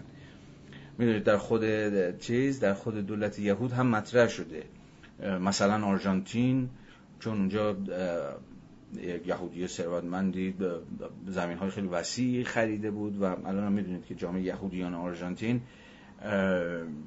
در واقع چهارمین پنجمین جامعه بزرگ یهودیان در سراسر دنیاست بعد از آمریکا و اسرائیل و روسیه آرژانتین خیلی یهودی داره هنوزم که هنوزه. حالا از این نکته بگذاریم خود هرتزل این ایده مطرح کرده بود که اون زمینی که قرار قلم روی تشکیل دولت, اسرائیل باشه می‌تونه هر کجایی باشه از جمله آرژانتین یا ارز موعود اما بنا به دلایلی رفته رفته توجهات و تأکیدها رفت به سمت اینکه این این سرزمین باید خود ارز موعود باشه خود فلسطین باشه و یه جور گره خورد به خواستگاه های و به اون اسطوره های قوم یهود. و این ایده مطرح شد که اصلا مطرح شدن خود فلسطین و بازگشت فلسطین هم می‌تونه در واقع رقبت و همراهی وسعت گسترده تر از خود جامعه یهودی رو حتی مذهبی ها رو به دنبال داشته خود هرتزل سکولار بود. حتی خدا و نمی‌دونم آین های یهودی اینا هیچ کدوم اجرا نمی‌کرد. ولی می‌دونید اصلا صهیونیسم اساسا یک ایده سکولار بود. یعنی گنده های صهیونیسم از خود هرتزل تا هایم وایزمن تا بنگوریون تا مناخیم بگین تا چه می‌دونم گلا مایر و بقیه همه پدران بنیانگذار و مادران بنیانگذار صهیونیسم ژاپوتنسکی و بقیه هیچ کدوم اینها مذهبی به معنای دقیق کلمه نبودن و ایده صهیونیسم از درون الهیات یهودی در نیومد. حتی حالا خواهیم دید به ویژه مثلا نزد فیلسوفانی مثل, مثل روزنتوایگ و ارزم به حضور شما که هرمان کوهن و تا حدی حتی مارتین بوبر فیلسوفان یهودی گردن کلوف که در این حال متعله و الهیدان هم بودن اینها به ایده صهیونیسم نرسیدن و حتی مرزبندی های اکید با صهیونیسم داشتن. به ویژه خود هرمان کوهن که حالا راجبش صحبت خواهم کرد با شما و فرانس روزنسوایگ و بقیه. بلکه ایده صهیونیسم از درون یه جور ارزم به حضور شما گفتم ایدئولوژی سکولار ناسیونالیسم. در اومد و در گام اولم اصلا بحث بحث فلسطین یا همون ارز مود مطرح نبود. قصه داشت که در واقع تمرکز ها اومد این سمت. اما یه نکته رو با توجه بکنیم خیلی نکته مهمیه. راه حل یادمی مثل هرتزل که خب خیلی راجب زکافت زکاوتش و سیاد در واقع مهارتش در سیاست عملی و اینها حالا اسطوره پردازی و قصه مثل خیلی صحیح نستاج زیاد میگن. بیشترین تأکیدش رو این بود که این پیشبرد ایده صهیونیسم مستلزم یه جور مذاکره کردن نگوشیت کردن با قدرت های جهانیه. نمیشین در پیش برد مگر اینکه یه جور مذاکره کنیم بدبستون کنیم با قدرت های جهانی. حالا این قدرت های جهانی می‌خواست که مثلا امپراتوری آلمان باشه می‌دونید دو سه بار خود هرتزل با ویلهلم دوم اگر اشتباه نکنم ملاقات کرد تا راضیش بکنه که از ایده صهیونیسم دفاع بکنه بارها با اون یارو چی بود؟ امپراتور عثمانی اسمش شدن بارها با خود امپراتور عثمانی مذاکره کرد. شما می‌دونید دیگه فلسطین زمانی که دیگه متقاعد شد که بهترین قلم رو بهترین زمین برای تشکیل دولت اسرائیل خود فلسطینه متقاعد شد که با امپراتور عثمانی مذاکره بکنه. چون فلسطین اون موقع تحت تحت چیز بود تحت امپراتوری عثمانی بود. و راضیش بکنه که اگر فلسطین رو به یهودیا واگذار بکنه یا حداقل حق مهاجرت یهودیان رو به رسمیت بشناسه یهودیان هم کمک های مالی خواهند کرد. بسیار از وام های خارجی دولت عثمانی رو پرداخت خواهند کرد. خب حالا امپراتوری عثمانی نپذیرفت. ولی می‌خوام بگم که یکی از مهمترین خطوط و استراتژی های عملی که صهیونیسم رفت دنبالش و همین امروز هم شما می‌تونید این گرایش رو در جنبش جهانی صهیونیستی ببینید. گرایش دیپلماتیکه. گرایش مذاکره و بدبستون با قدرت های امپریالیستیه. از همینجا هم هست که اصلا گره خورد با چیز. ارزم به حضور شما که گره خورد با پروژه های استعماری که حالا داستانش مفصله چون به موضوع ما مربوط نمیشه. من بهش نمی‌پردازم. ولی فقط اینو در حد یک اشاره کوتاه بگم و بگذرم. تا حواستون باشه که خط اصلی که سازمان جهانی صهیونیسم از 1898 به این سو دنبال کرد خط مذاکره خط در واقع دیپلماسی و در عین حال خط ارزم به حضور شما که جلب منافع قدرت امپریالیستی بود. حالا چه بریتانیا باشه چه بعدها مذاکراتی که با آمریکایی‌ها کردن چه حتی زمانی که قبل از فروپاشی امپراتوری عثمانی مذاکراتی که با خود دولت عثمانی داشتن و غیره و غیره. اما در این حال از اواخر دهه 1910 به این سمت کاشف به عمل اومد که صهیونیسم فقط نمی‌تونه از مجرای مذاکره پیش بره و جلب مطامع و منافع قدرت های منطقه‌ای و قدرت های جهانی دنبال کنه بلکه احتیاج به یک بازوی نظامی هم داره. که حالا داستان این هم بسیار بسیار مفصله. هم برای اینکه بتونه از خودش در یهودیانی که رفته رفته یادتونه در بر... که چیز در پارت اولم گفتم. یهودیانی که به مرور از اواخر دهه 1890 به ویژه از اوکراین از روسیه تزاری مهاجرت کرده بودن به فلسطین و خیلی از چیزهایی که یهودیانی که از بعد از شکست انقلاب 1905 در روسیه مهاجرت کرده بودن و شمار محدودی از یهودیانی که از اروپا رفته بودن به فلسطین از این کلونی هایی که شکل گرفته بود.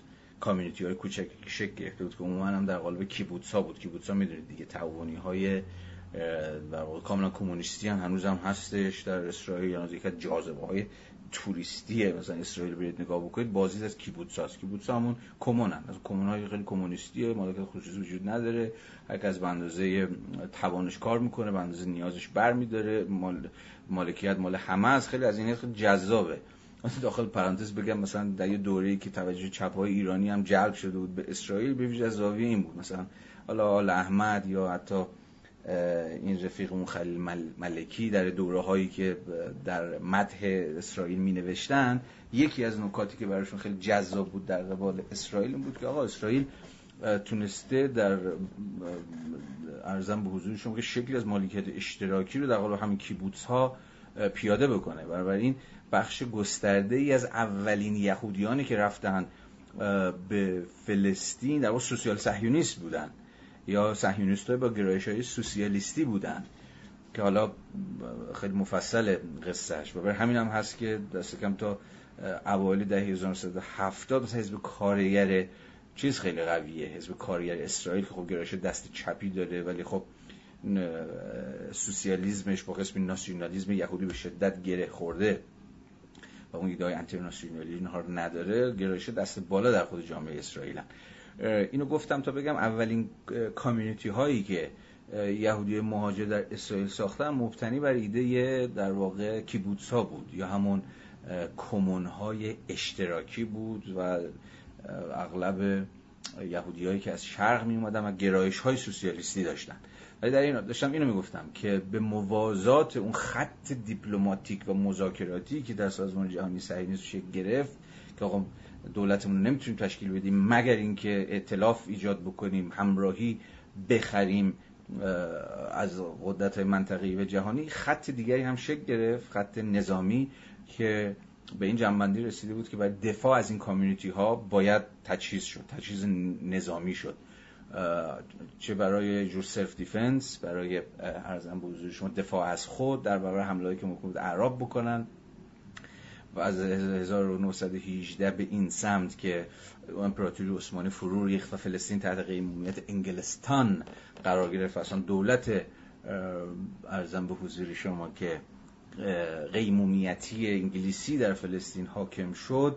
این گرایش نظامی این شاخه نظامی صهیونیسم هم وظیفه دفاع از این اجتماعات رو بر داشت و هم حملات به قول معروف ایزایی حملات تهاجمی یا به قول ژابوتنسکی که یکی از مهمترین شاید مهمترین نظریه پرداز صهیونیسم رویزیونیسته تجدید نظر طلبه که به معنایی از سازمان جهانی صهیونیسم انشعاب کرد و معتقد بود که این خط مذاکره و دیپلماسی اونها راه به جای نمی‌بره ما به نیاز داریم ما به تجهیز نظامی نیاز داریم. ژابوتنسکی ژو ژابوتنسکی خب تبار چیزی داشت روس داشت و به شدت با یه جور افراطی جنگی تعریف میشه. خط دومی بود که در صهیونیسم شکل گرفت.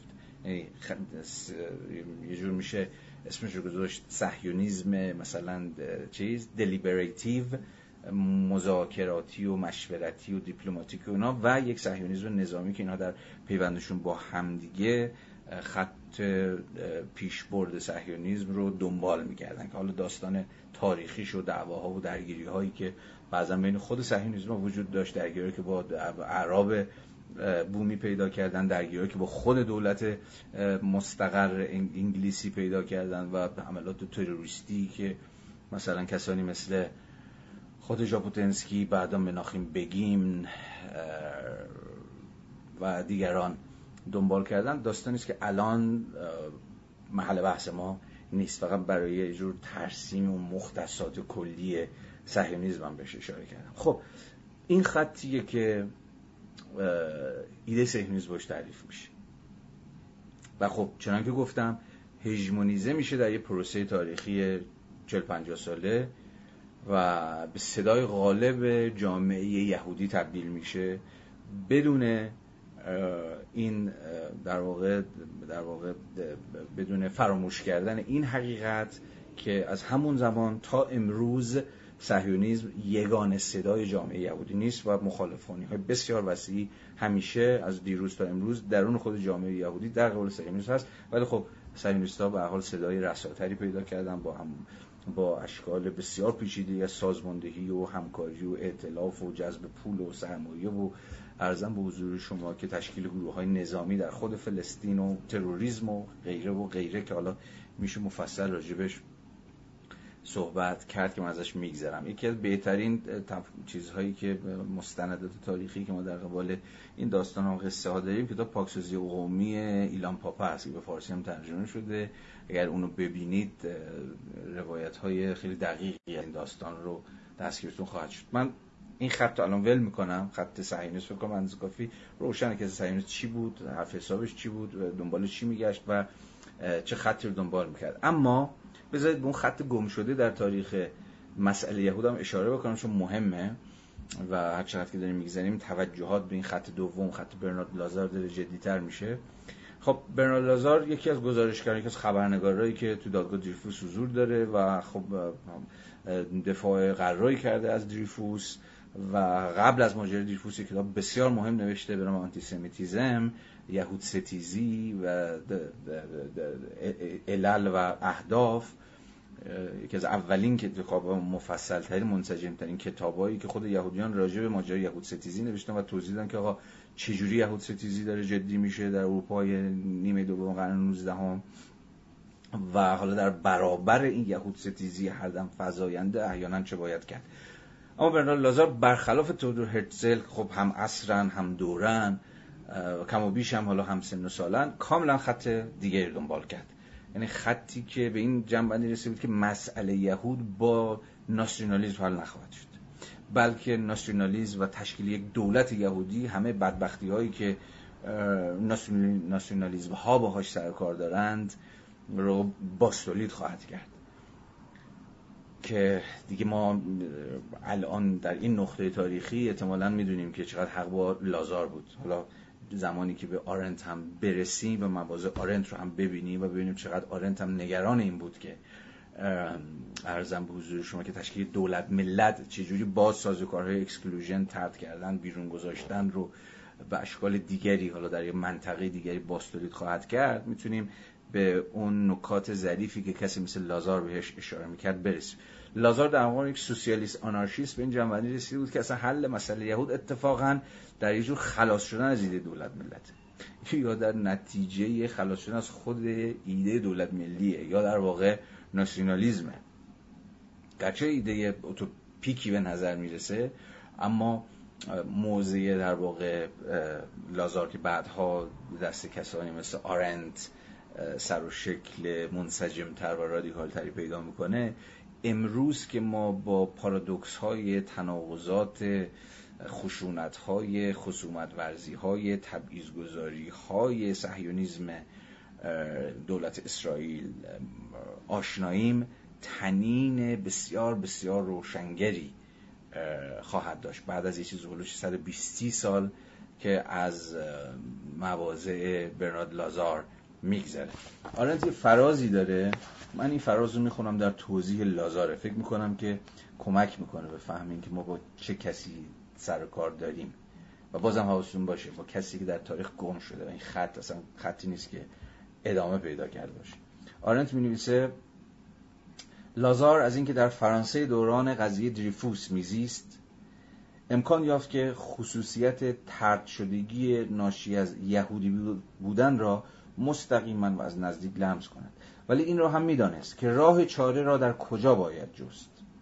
برخلاف برادران رهایی نیافته خود که خود به خود و ناآگاهانه ترد شدگی خود را میپذیرند یهودی رهایی یافته این این تز لازاره یه جور ایمانسیپیتد جویی یهودی رهایی یافته یا یهودی که به موقعیت خودش آگاهه به موقعیت ترد شدگی خودش آگاهه. یهودی رهایی یافته میباید که نسبت به موقعیت خیش بیدار شود. یعنی در این حال فکر اسیمیله نشده در این حال شهروند نیست یک اکسکلودد یک بیرون گذاشته شده است به یک معنا یک اخراجیه یک شهروند درجه دوه و به این معنا دنبال توهم این نباشه که جذب جوامع میزبان بشه چون باز پارادوکس ناسیونالیسم های دست کم قرن 19 همی بود که نمی‌تونستن به واسطه اون سودای یک پارچی سازی ملت کسرت شهروندی رو به رسمیت بشناسن به نسبت موقعیت خیش بیدار شود و با, و با آگاهی از آن به سان یک شورشی بر ضد آن بشورد بر ضد موقعیتی که یهودی رو به مسابقه یهودی اکسکلودد می‌کنه و ترد می‌کنه و بیرون می‌گذاره. آری قهرمان مردمی ستم دیده. یعنی یهودی رهایافته یا کانشس جویی یهودی آگاه به زم لازار در واقع باید به به زم باید ادبیات کم بیش حماسی باید به قهرمان مردم ستم دیده تبدیل شه. یعنی چی؟ ادامه. از آرنت مبارزه او برای رسیدن به آزادی جزء جدایی ناپذیر. از اینجا که مهمه. جزء جدایی ناپذیر آن مبارزه است که تمامی ستمدیدگان اروپا باید در پیش بگیرند تا به آزادی ملی و اجتماعی خیش دست یابند بنابراین با لازار ما نه از یه جور خاص کردن رنج و آزار و ترد شدگی یهودیان بلکه اتفاقا با کلی کردنش مواجه میشیم. یعنی از این حیث که یهودی مطرود یا یهودی ستم دیده هیچ برتری نسبت به دیگر ترد شدگان نداره.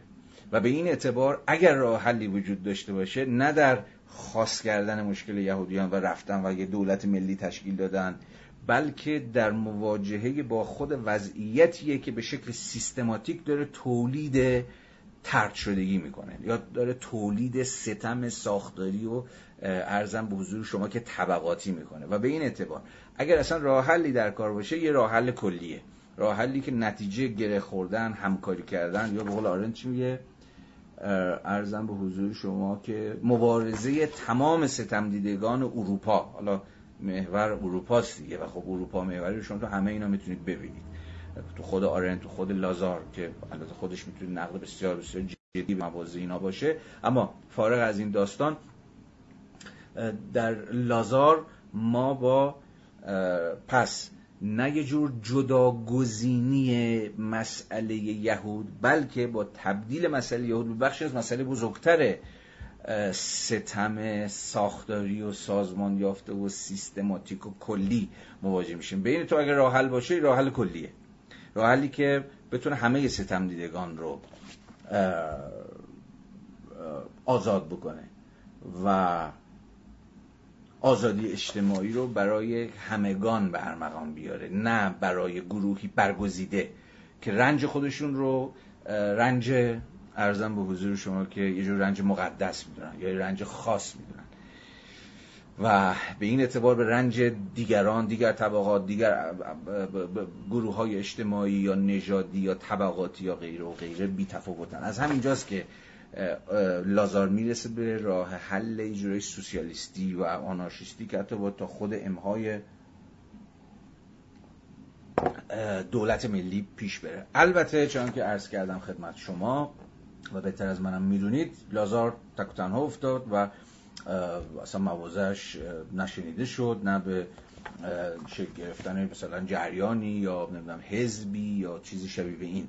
انجامید. اون خطی که بعد از ماجرای دریفوس اروپا رو گرفت خط صهیونیسم هرتزلی بود که بهش من دقایق پیش اشاره کردم. خب. پس الان از لحاظ تاریخی در این نقطه مشخصی هستیم. در لحظه ای که نیمه دوم دهه پایانی قرن 19 هم 1895 به این سو که صهیونیسم داره هرچی بیشتر دست بالا رو پیدا می‌کنه. و به این اعتبار از اینجا به بعد وقتی می‌خوایم بریم سراغ فیلسوفان یهودی تا جایی که توان من اجازه بده سعی می‌کنیم که راجع به این بحث بکنیم که خود صهیونیسم چگونه صورتبندی شد. و چجوری فهم شد و چه واکنش های همدلانه یا احیانا انتقادی برانگیخت در نزد خود فیلسوفان یهودی. اجازه بدید با هرمان کوهن شروع بکنیم. بازم عرض کردم تذکر دادم. یک بار دیگه تذکر میدم.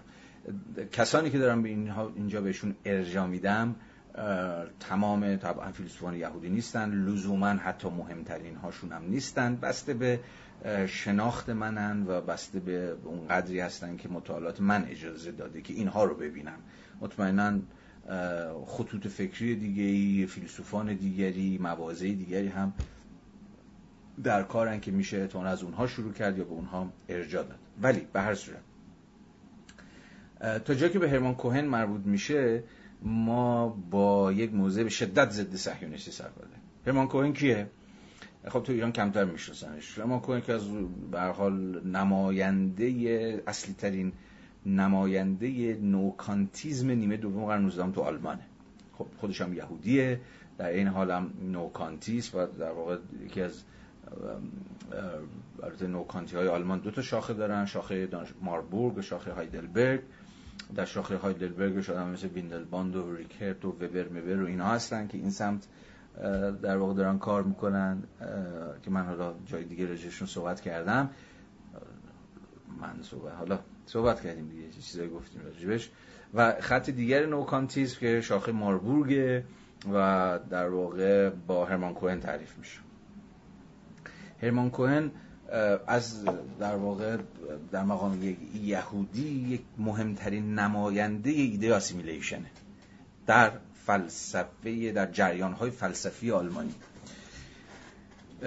ایده او اینه که در واقع ایده اصلیش ایده تقدم ملیت بر یهودیت هرمان کوهن.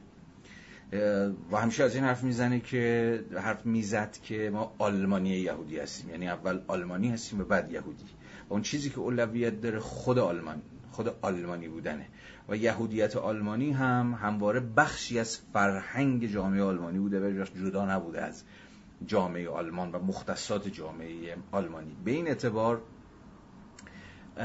کوهن در مقام یک فیلسوف و حالا تا حدی تئولوژیان یا متعله یا الهیدان به شدت با ایده سهیونیزم که مترادف با جدا کردن یهودیت از ملیت های جوامع میزبان بود مخالف بود. یعنی فکر می‌کرد که جدا کردن یهودیت از آلمانی بودن و خود یهودیت رو به ملیت برکشیدن و اون رو مبنای تأسیس یک دولت ملی قرار دادن عملا به معنای پشت پا زدن به همه تلاش های فرهنگی است که یهودیان به ویژه در قرن 19 هم برای اینکه به بخشی از جامعه تبدیل بشن و در روح ملی ادغام بشن از سر گذروندن. و این راه حلی است که عملا یهودیت رو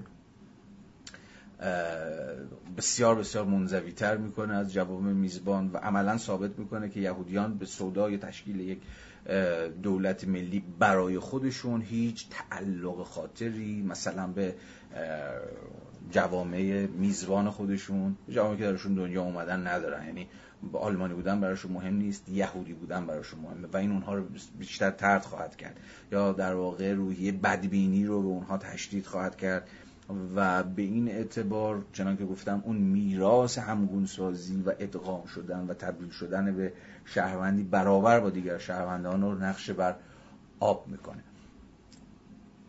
این موضع هرمان کوهن چنان که در پارت اولم گفتم دیگه از سالهای 1890 و اینها خیلی طرفدار عمده ای نداشت. یا دیگه سر و کله نسل جدیدی از متفکران یهودی داشت پیدا می‌شد که دیگه به شدت بدبین شده بودن به ایده assimilation و طبعا به خط و خطوطی که امثال هرمان کوهن دنبال می‌کردن و راه‌حل های دیگه ای رو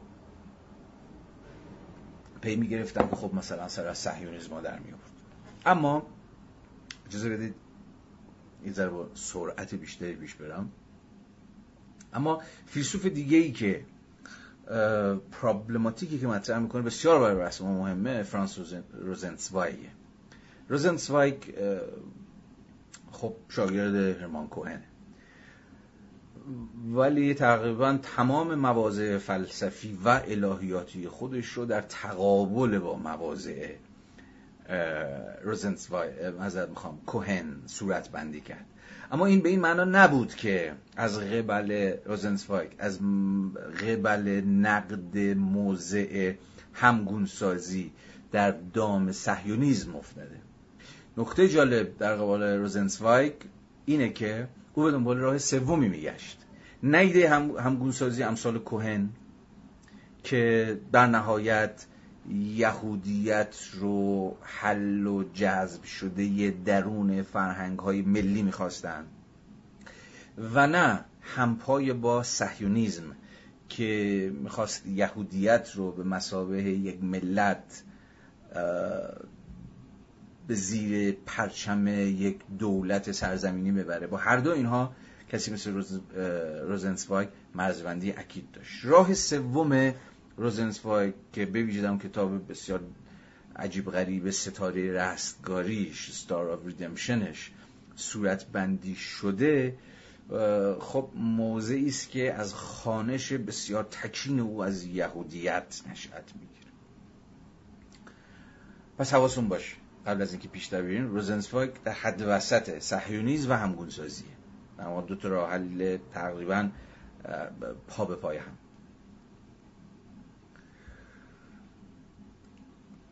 برای روزنسواک خصلت دیاسپوریک یهودی بودن بسیار مهم. دیاسپوریک چی؟ اصلا دیاسپورا کلمه است که برای همین آوارگی قوم یهود تعبیر میشه دیگه. تا الان دیگه وقتی میگم مثلا دیاسپورا منظورشون دیگه یهودیان نیست. نه هر شکلی از آوارگی و پراکندگی جغرافیایی یک ملت در نقاط مختلف جهان که خب حالا چه در جامعه شناسی در انسان شناسی اینها حالا موضوع مستقلیه. مثلا جامعه شناسی دیاسپورای ایرانی جامعه جامعه شناسی دیاسپورای مثلا کوبایی در آمریکا یا از این داستان. اما تا جایی که به خود مفهوم دیاسپورا مربوط میشه این مفهوم عجین با سرنوشت قوم یهود.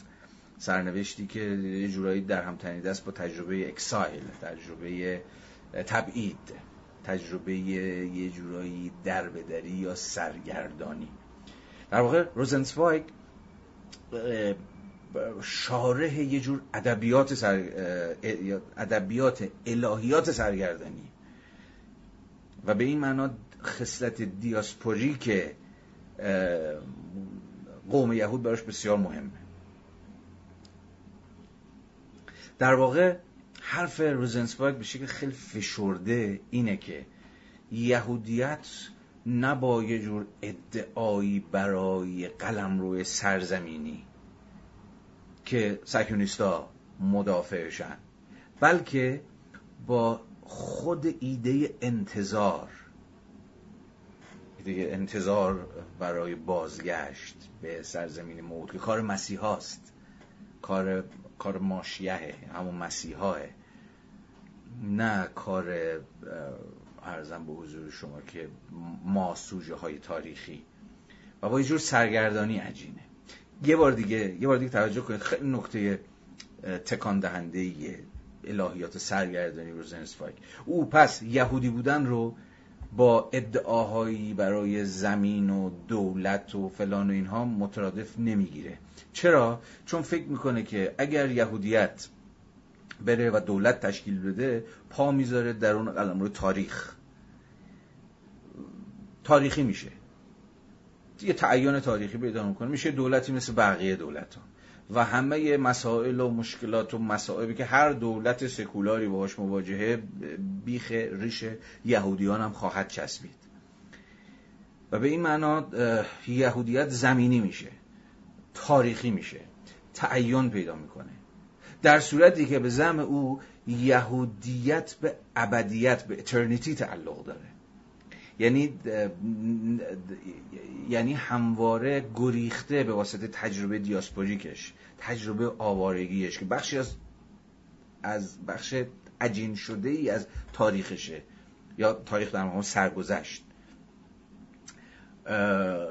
بخشی از تجربه دیاسپوریکشه که نه زمین داشته نه زمان. نه لند نه تایم. نه زمان مشخصی داشته چون بیتعین بوده همیشه سرگردان بوده در زمانهای مختلف و نه واجد یک لندی از آن خود بوده. این سرگردانی به یه جور تجربه اترنال بی زمان و بی مکان یا بی فضا یا بی زمین نسبت می‌بره. و این همون چیزی که یهودیت رو زنده نگه داشت. به زم روزنسوایک یعنی یه جور تجربه یهودی بودن یه جور تجربه درونی بحث شدن به یک ایده ارزم به حضور شما ادبی ابدیته.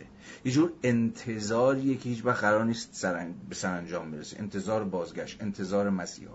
مسیحایی که هیچ وقت از راه نمی‌رسه. و اگر اساسا بازگشتی قرار است که در کار باشد بازگشتی که هیچ وقت سرکلش پیدا نخواهد شد. این بازگشت بازگشتی است که فقط می‌تونه نتیجه مداخله خود مسیحا باشه.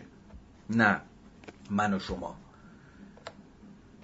بنابراین نگرانی دوستمون روزنسوایگ این بود که یهودیت باید بیرون تاریخ بمونه. سهیونیزم یهودیت رو وارد تاریخ می‌کنه و بهش یک تعین تاریخی میده و از ابدیت جداش می‌کنه و به این معنا ارزم به حضور شما که آلودش می‌کنه به همه مسائل و مسائب زمینی و سکولار و دنیوی و غیره و غیره. اجازه یه پرانتز باز کنم از این قیاس عذرخواهی می‌کنم. ولی اینجای روزنسوایک میخوندم یاد مثلا فهم و روایت کربنی از شیعه افتادم. کربن می‌دونید دیگه هیچ دل خوشی از انقلاب 57 نداشت. انقلابی که نتیجه جور چیز شدن بود دیگه. نتیجه تأسیس یک دولت بر مبنای مثلا فقه و اینا. رفیقمون کربن فکر این پرانتز ها پرانتز فقط برای تقلیب بزن و دامن زدن به یک پرسشی که شاید بتونه مبنایی برای تفکر بیشتر باشه. قربان فکر می‌کرد آقا شیعه بودن یه تجربه باطنیه و به جور زمان سرمدی تعلق داره و زمینی کردنش اتفاقا به یک معنای تو سکولار کردنش از ابدیت ورش داشتن و اووردن و زمینش کردن باش دولت تشکیل دادن اونو خرابش می‌کنه. است آلودش می‌کنه به همه مسائلی که هر دولتی خلاصه باش مواجه دیگه.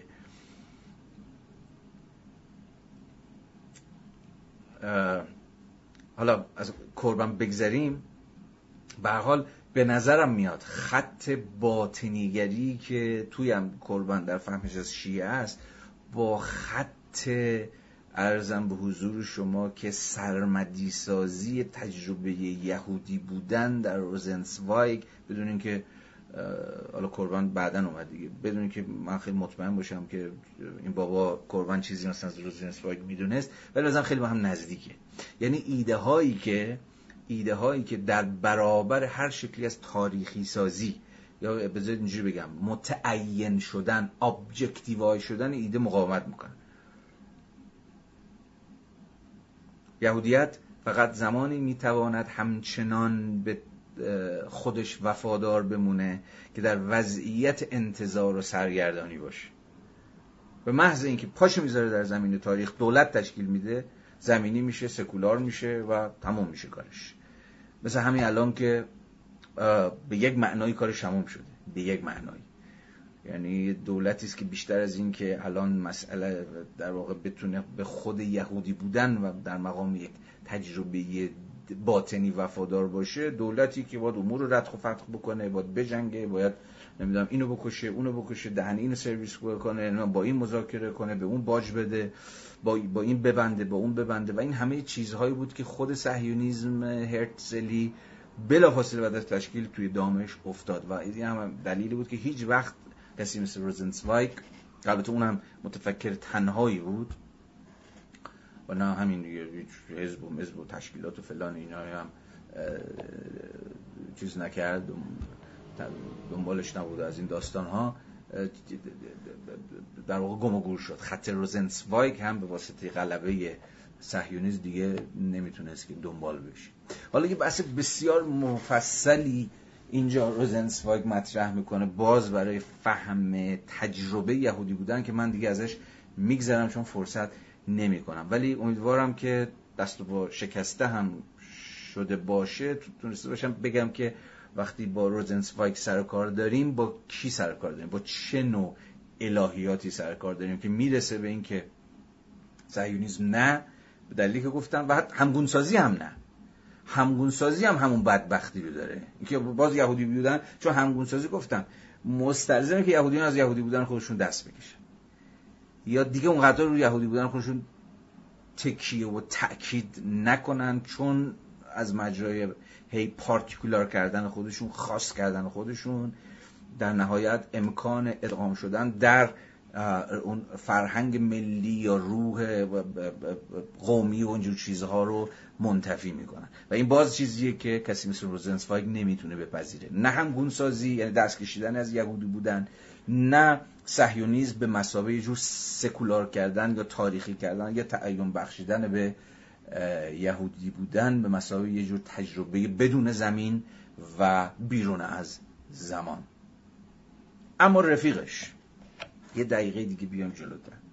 رفیق روزنسوایگ مارتین بوبر که حالا هر چقدر که روزنسوایگ در ایران شناخته شده نیست تا که من می‌دونم یه مقاله شما فقط دیدم که یعنی یه فصلی از کتاب ستاره اسکای مورد فرادپور سالها پیش در کتاب تراژدی انتشارات سروش منتشر کرد و چند تا مقاله مثلا درباره روزنسفایک ما داریم. ایزن در این کتابی که الان من گذاشتم زیر این چیزه همسایه. کتاب همسایه نوشته سلاویژیک و اریک سانتر و کنتراین هارد ترجمه فتح محمدی. این فصل نمی‌تونم بلندش کنم. یه فصلش سعی کردم مفهوم همسایگی رو با اتکای تز روزنسوایگ و بنیامین بخونه حالا رفرنسی هم داده باشم کسی خواست مثلا چیزایی به فارسی بخونه. به حال حالا از روزنسفاگ بگذریم.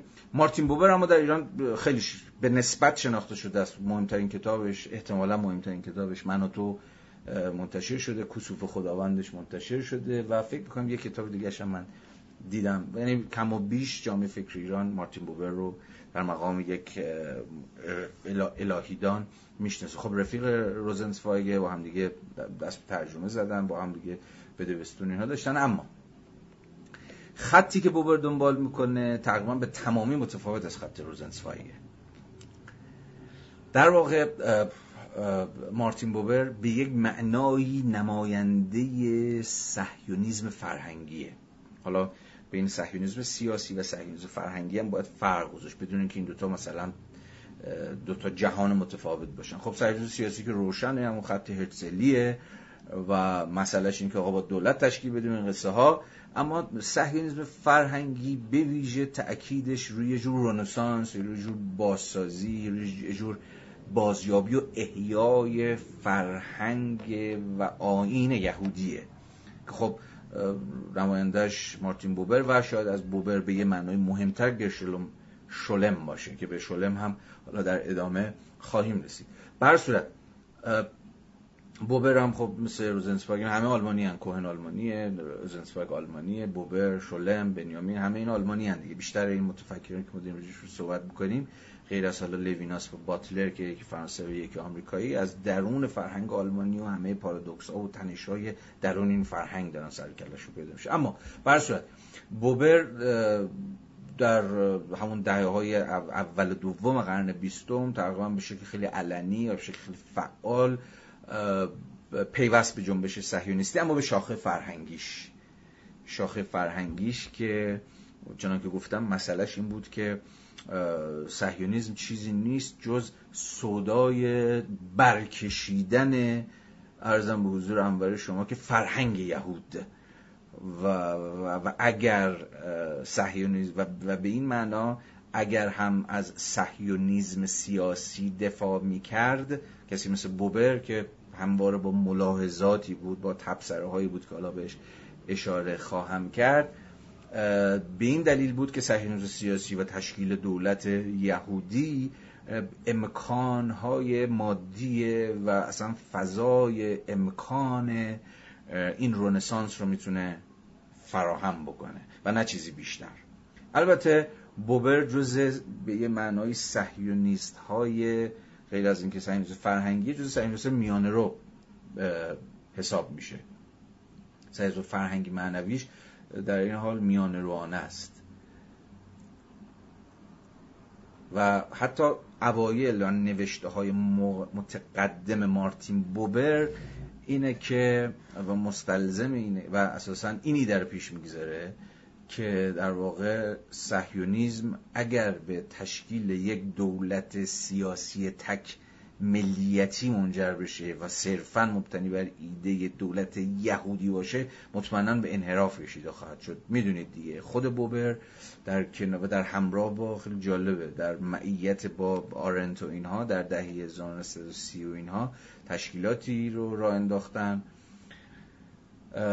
اوایل دهه 1940 ببخشید که برای اولین بار ایده دولت دو ملیتی رو مطرح کردن و از تشکیل دولتی که اعم از یهودی و اعراب باشه دفاع می‌کردن. که الگوی سیاسیش بعدها مثلا در نوشته های سیاسی آرن تبدیل شد به یه طرح فدراتیو برای اداره کل فلسطین. که حالا به آرنت که برسیم بهش باز خواهم گشت. اما حواسمون باشه که ایده دولت دو ملیتی که صهیونیسم فرهنگی معنوی بوبر به ویژه بوبر متقدم قبل از جنگ جهانی دوم اینها هوادارش بود تقریبا به شکلی مستقیم حالا مستقیم شاید کلمه بیش از اندازه مستقیمی باشه. ولی در حال اینجوری بذار باز نویسی کنم جمله در نسبت زنده است با الهیاتش. یعنی با الهیات من و تویش کتاب من و توش رو اگر براتون جالبه حتما بخونید.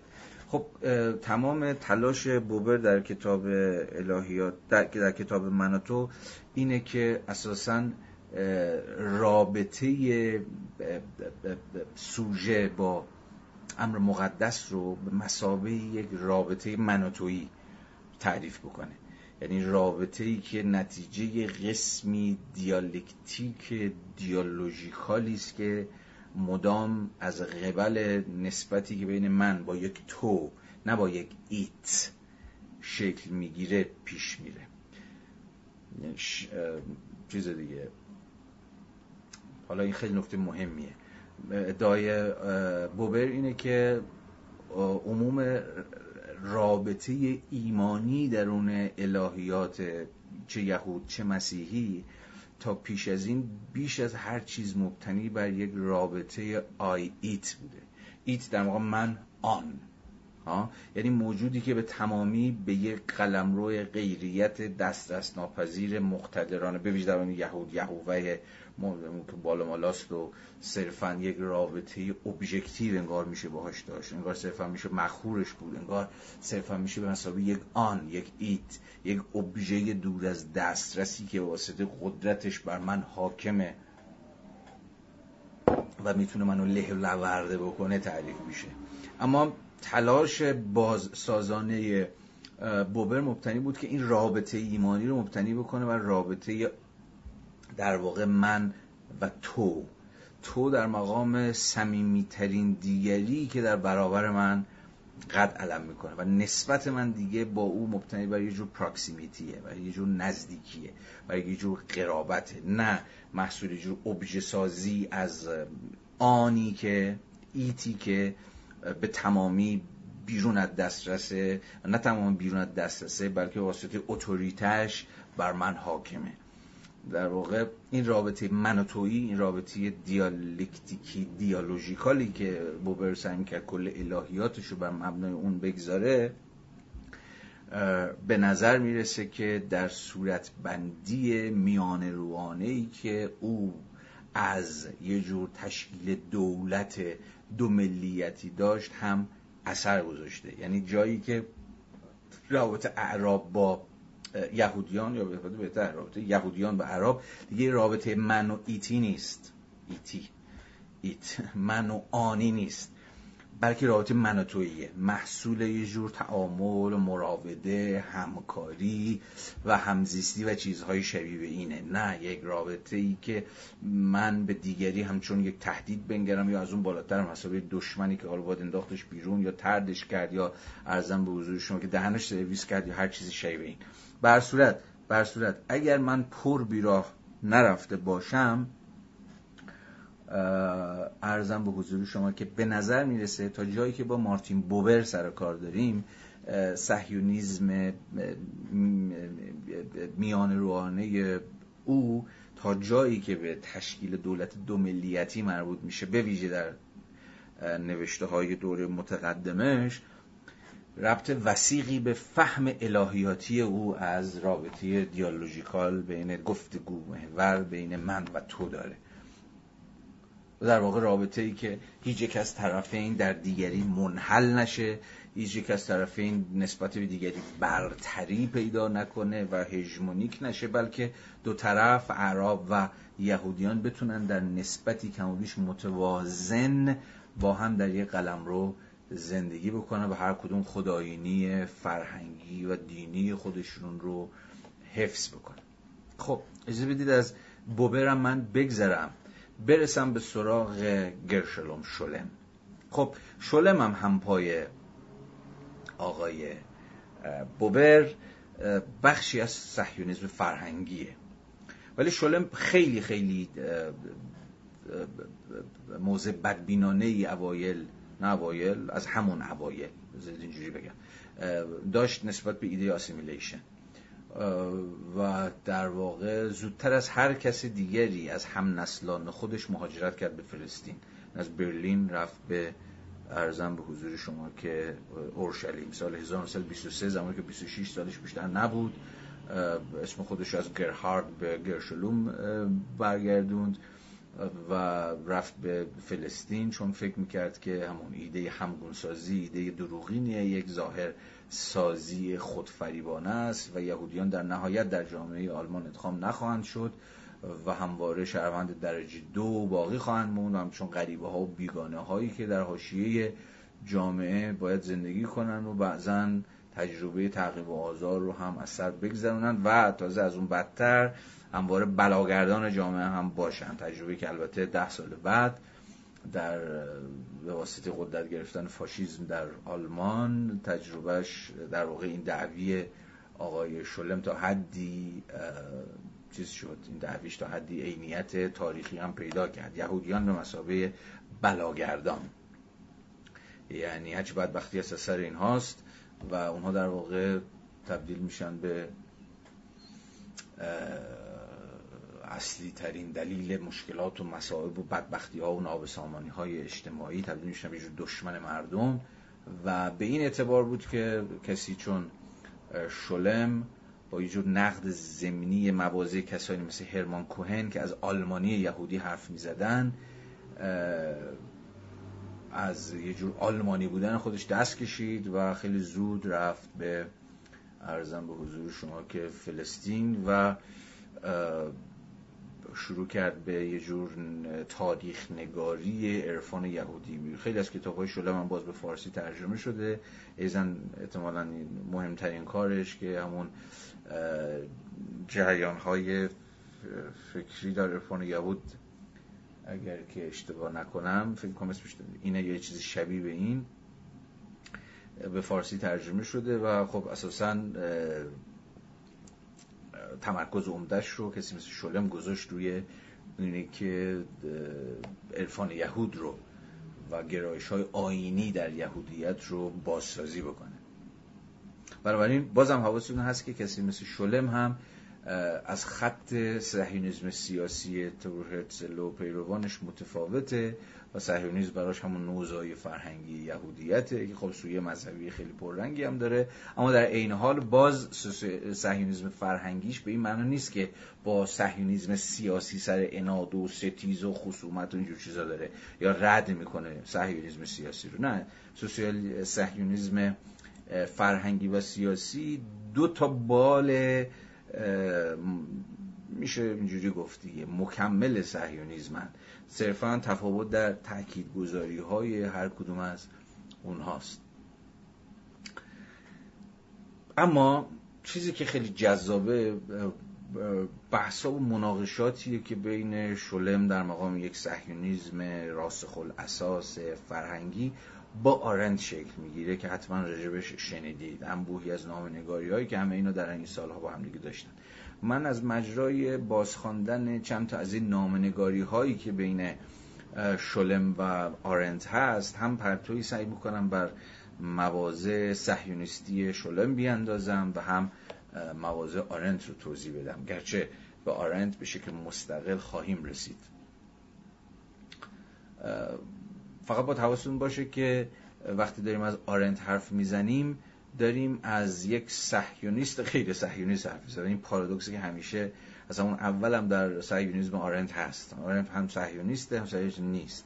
یه جایی به شدت دل نزدیک میشه به ایده های صهیونیستی یه جایی به شدت فاصله می‌گیره. ولی اگر سیر تاریخی مواضع آرنت رو دنبال بکنیم هر چقدر که جلوتر میایم آرنت بیشتر و بیشتر داره از ایده صهیونیسم به مسابقه تشکیل دولت واحد یهودی فاصله می‌گیره. چون که دقیقه پیشم در صحبتمون از مارتین بوبر بهش اشاره کردم بوبر و آرنت و اینا با همدیگه اوایل 1940 اون طرح فدراتیو رو مطرح کردن طرح دولت دو ملیتی رو که الان هم همه به یک معنایی دنبالشن رو حالا همه که نه. ولی به حال هنوزم یکی از خطهای زنده است. تشکیل یه دولت باید با دو تا ملیت یا با چند تا ملیتی که همزمان در یک قلمرو اشتراکی زندگی می‌کنن ولی خب هر کدوم خود های سیاسی و جغرافیایی خودشون رو دارن و همه به یک اندازه شهروندن. خب این یکی از زنده ترین و به نظرم پیشروترین راه حل هایی است که الان برای مسئله یهود مطرح میشه دیگه. ولی به صورت به آرنت حالا برسیم من به تفصیل بیشتری صحبت بکنم اما اجازه بدید که یه چند فراز رو از مواضع شلم رو بخونم در نام نگاری های همیشه. حالا همیشه که نه ولی در اغلب اوقات پرتنشی که بین این دوتا بین شلم و بین آرنت در جریان بوده. از قبل این می‌تونید که مواضع اینها در قبال صهیونیسم و مسئله اسرائیل و فلسطینیان و اینها رو دنبال کنید. شلم سال 1946 یعنی سال بعد از پایان جنگ با آرنت می من ناسیونالیست هستم و از این بابت هیچ نگرانی ندارم که این موضع از سوی افراد به ظاهر مترقی جالای تیکه به خود آرنت و به تا حدی چپ ها چون مترقی رو گذاشته پروگرسیو گذاشته داخل گیومه. محکوم شود. موضعی که مردم حتی در دوران نوجوانی من همیشه آن را منسوخ می‌دانستند خب اینجا به سراحت چنان که می‌بینید شله میگه من ناسیونالیستم برای یک ناسیونالیست یهودی و اساس شرم هم نمی کنم و حالا افراد مترقی یا چپ یا هر کسی هر چی که می‌خواد بگه ارزم به حضور شما که بگه. این ناسیونالیسم یهودی شلم باز در ادامه روشنتر هم خواهد شد. اما جواب آرنت خیلی بامزه است. و همینجا هم می‌تونه نشون بده که آرنت چقدر ارزم به حضور شما که نگاه مشکوکی به ناسیونالیزم هر شکلی از ناسیونالیزم داره. به ویژه اگر به خاطر بیارید که 4 5 سال بعد آرنت در کتاب خواستگاه های توتالیتاریزم چه نقد کوبنده به دولت ملت دولت ملت ایده ناسیونالیزم و ارزم به حضور شما که پارادوکس هایی که در تولید استیدلس ها ناشهروند ها یا بیدولت هایی که از گستره حق و حقوق شهروندی بیرون موندن به ناسیونالیسم به دولت ملت وارد خواهد کرد. جوارنت جالبه. کسی که زندگیش را صرف مطالعه جدی فلسفه و الهیات و اینجور چیزها کرده است چطور می‌تواند خود را به عنوان معتقد به یک اسم تعریف کند. در واقع تیکه سنگینی که آرنت میندازه به شلم. اما اینجا چیزی با چیزی بیش از یک تیکه کنایی سر کار داریم. می‌دونیم که آن چیزی که در واقع آرنت در اینجا بهش اعتراض می‌کنه در واقع صرفا این نیست که کسی مثل شلم خودش رو چسبونده به یک اسمی و حالا ناسیونالیسم می‌کنه. بلکه از این بیش ناظر بر نقدی است که چنانکه گفتم چند سال بعد صورت بسیار منسجمی به خودش پیدا می‌کنه و با ما نشان خواهد داد که گیر و گرفتاری های دولت ملت مدرن تا جایی که سودای تشکیل یک ملت یک پارچه و همگن داره چیه و چرا هر دولت ملتی به اشکال خاص خودش با سازوکارهای خاص خودش دیگری های خودش رو یا اکسکلودد های خودش رو تولید خواهد کرد. نازیسم به شکلی و ارزم به حضور شما که کمونیسم به شکلی دیگر و ایزن صهیونیسم گرچه آرنت هیچ وقت صهیونیسم مثلا با فاشیسم یا نازیسم یکی نمی‌گرفت اما تا جایی که همه اینها مصادیق ناسیونالیسم برای آرنت محل تردید جدی هم. اما یه پرش تاریخی بکنیم به لحظه که آرنت کتاب آیشمان در اورشلیم می‌نویسه داستانش رو همتون می‌دونید من دیگه این کتاب نمی‌پردازم حالا برام فرصتی بشه بتونیم در جاهای دیگه مجالای دیگه راجع به اهم دعاوی آرن در آیشمان در اورشلیم صحبت بکنیم. ولی خب می‌دونید بعد که کتاب منتشر شد بخش وسیعی از جوامع یهودی محافل صهیونیستی حتی رفقای آرنت که یهودی بودن از آرنت رنجیدن نقدهای بسیار گسترده ای و بعضا خسمانه و دشمن. دشمنانه علیه آرنت مطرح شد و ناگهان آرنت به شدت ترد شد به ویژه از جانب محافل یهودی و, گرفت و گرفتار حجمه ای از حملات صهیونیستی شد که آرنت رو حتی ضد یهودی تفسیر کردن به واسطه موازی که در آیشمن در اورشلیم گرفته بود. حتی شوراهای یهودی رو محکوم کرده بود که خیلی از اونها همکاری کرده بودن با نازی ها برای سامان دادن به روند اخراج یهودیان یا مثلا برای مداخله کردن برای اینکه یهودیانی رو بتونن نجات بدن و در این حال از مجرای همکاری کردن با فاشیستا. و خب اصلا تصویری که از خود آیشمن به دست داده بود نه در مقام یک حیولای شیطانی فلان و فلان بلکه یه فرد بسیار پیش به افتاده که احمق بود و یه کارمند وظیفه شناسی بود که نمی‌تونست فکر بکنه. و این خب با تصویرسازی که صهیونیسم تلاش کرده بود که از ماشین جنگی آلمان و اون خوی شیطانیش و فلان اینها بده به شدت در تعارض بود. به دعوای آرنت و شولم بعد از انتشار آیشمان دروشن بسیار بالا می‌گیره و این دعوا باز دوباره تفاوت فهم اینها از مسئله اسرائیل از یهودی بودن از خود مسئله صهیونیسم تشکیل دولت یهودی و اینها رو پیش می‌کشه. از این خیلی جذابه جذاب یعنی تفکر برانگیزه. ما رو دوباره به قلب بسیاری از مسائل هدایت می‌کنه. شلم می نویسه به آرنت بعد از آیشمان در اورشلیم در زبان یهودی چیزی هست که اصلا قابل تعریف نیست و در این حال بسیار ملموس و عینی است. چیزی که یهودیان آن را آهاوات اسرائیل یا عشق به مردم یهودی مینامند. هانای عزیز من در تو نیز مانند بسیار از روشنفکران چپ آلمانی هیچ نشانی از این عشق به چشم نمی‌خورد. روشن دیگه به قدر کافی. یا در ادامه میگه که در برخورد با چنین موضوعی منظورش هولوکاسته. یهود سوزان یا یهود کشیه. شلم می نویسه که در برخورد با چنین موضوعی آیا جایی برای ابراز آن بیان فروتنانه آلمانی؟ همان تپش دل وجود ندارد.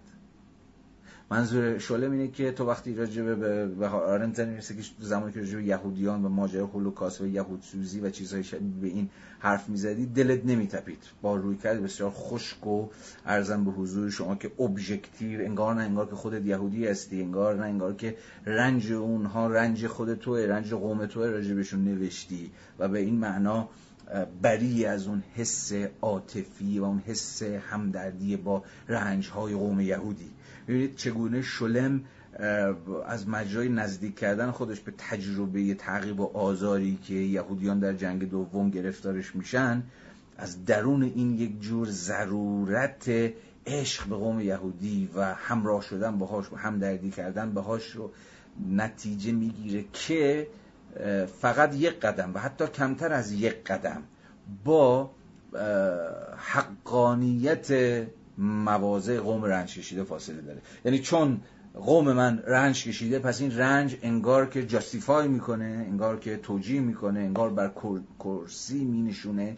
دعاوی این قوم رنج دیده رو.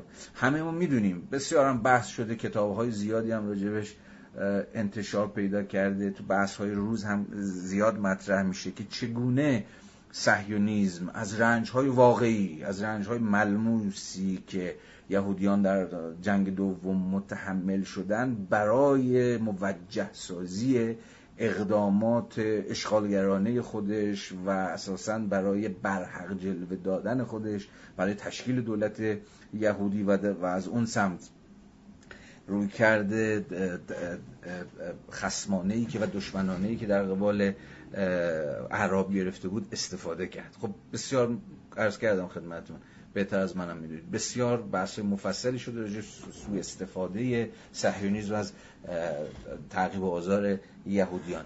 چنین صدایی از موزه گرشون شله من به گوش می‌رسه. چگونه یک یهودی می‌تواند رنج های قوم خودش رو فراموش بکنه با اونها همدلی نکنه و از موضع فاصله گذاری بنویسه؟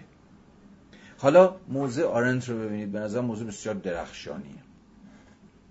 و اصلا ما رو پرت می‌کنه به سمت سوی دیگری. آرنت در جواب شلم. شما کاملا درست می‌گویید. عشقی از این سنخ مرا به هیجان نمی آورد آن هم به دو دلیل. من عشق به قوم یهود که در واقع عشق به خوده. آن هم به دو دلیل. من در طول زندگیم هیچگاه مردم یا گروهی از مردم را دوست نداشتم. یا در واقع عاشق مردم یا گروهی از مردم را داخل گیومه دوست نداشتم. نه فرانسوی ها نه آلمانی ها نه آمریکایی ها نه طبقه کارگر و نه امثال اینها. در واقع من فقط باز فقط داخل گیومه دوستانم را دوست میدارم و تنها عشقی که می‌شناسم به بدم باور دارم عشق به اشخاص است.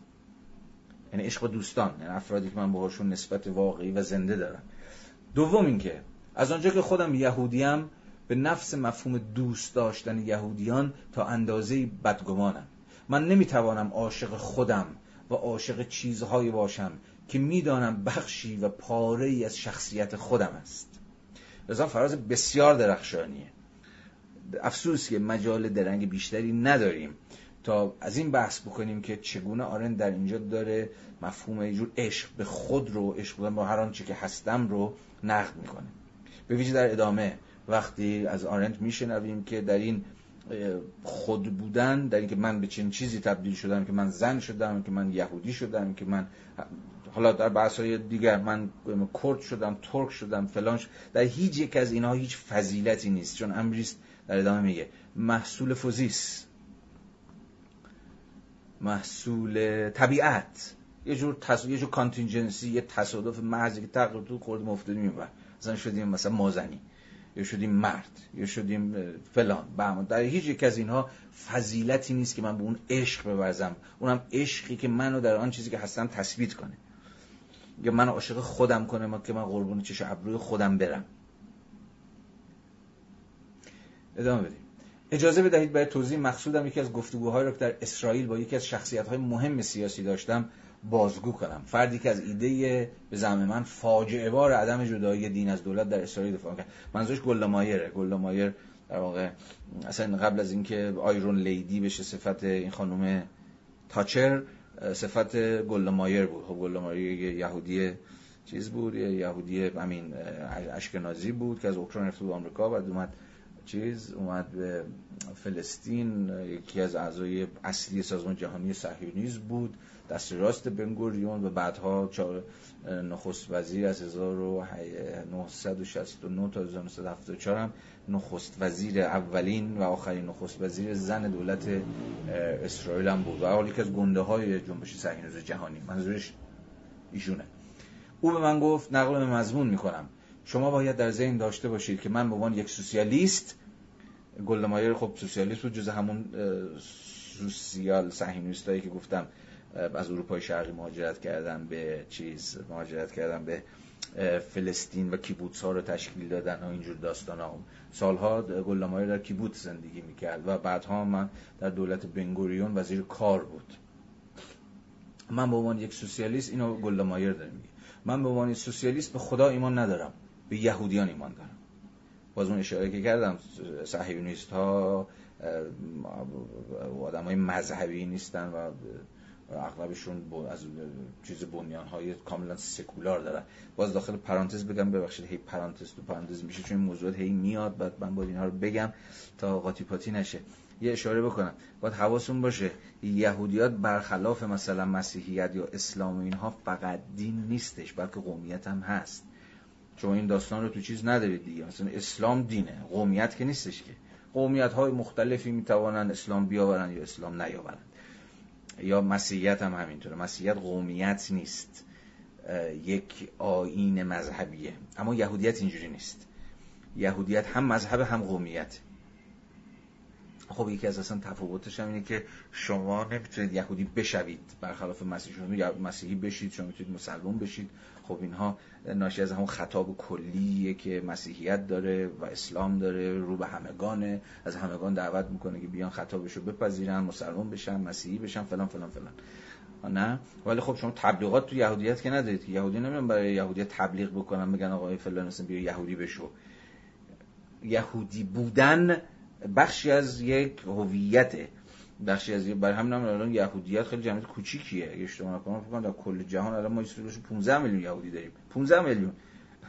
از فکر بکنید جمعیت بسیار بسیار کوچیک که حالا در واقع یک سومشون تو اسرائیل دارن زندگی می‌کنن. و هنوزم بخش اعظم یهودیان پخش پلان در آمریکا در آمریکای جنوبی در روسیه. آخش. و در جاهای دیگه. اما پس حواستون باشه صهیونیستا می‌تونن مدافع تشکیل دولت یهودی باشن بدون که دیندار باشن بدون که اصلا به یهوه و به موسی و به آینهای یهودی و به سبت و روز شنبه و به هزار یک آین دیگه یهودیت که او اینقدر زیاده که من یکی ازش سر در نمیارم ملتزم باشم. مثل همین ادعای گلامای اصلا به خدا اعتقاد نه من به قوم یهود اعتقاد دارم. من به یهودی بودن اعتقاد دارم. واسه این خیلی نکته مهمیه گوش ذهنتون نگه دارید. الانش هم چیز نیست.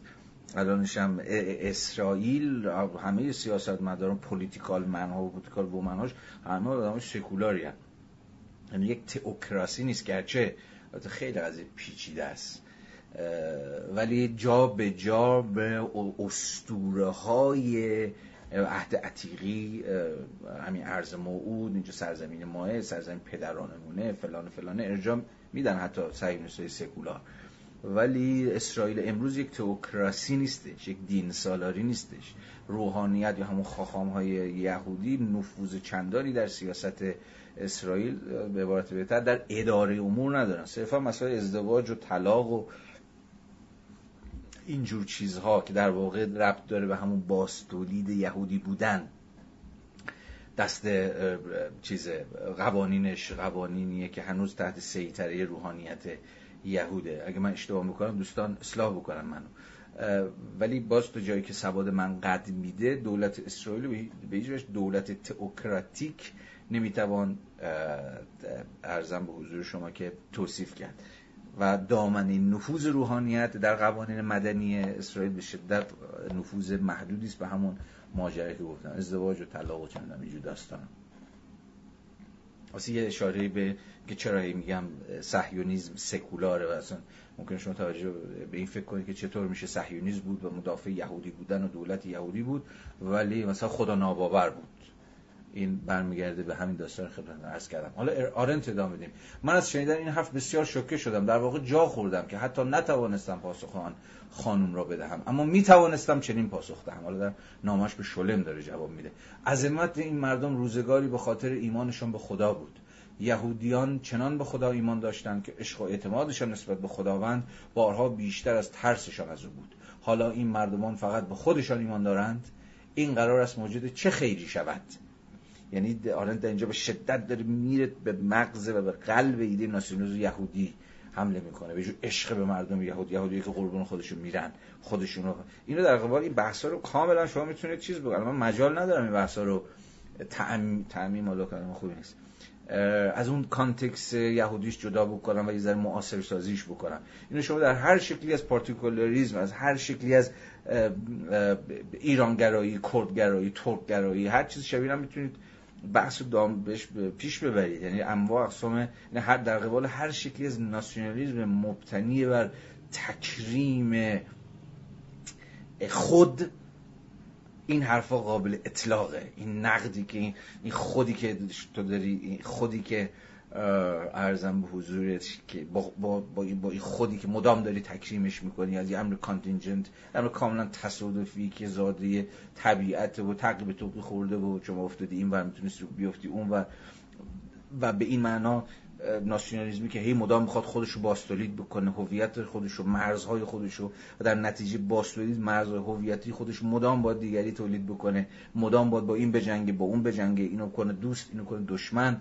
و چیزهای شبیه. این این بحث ها به شدت ظرفیت های درونی معاصرسازی داره. اینا نکاتی نیست که البته من اینجا لازم باشه بگم چون اصلا مفروض بحث ماست. چون که گفتم برای من همه این حرفایی که دارم می‌زنم ارزم به حضور شما که تلاش است برای گفتم دیگه پیش کشیدن مسئله ها نه نقل و قول کردن از فلان بابا یا فلان کسک. حالا حالا این مردمان فقط به خودشان ایمان دارند این قرار است موجود چه خیری شود؟ خب در این معنا من نه عاشق یهودیان هستم و نه به آنها ایمان دارم. من فقط یکی از آنها هستم. و تعلق من به آنها به تب ورای هر گونه بحث یا مناقشه است.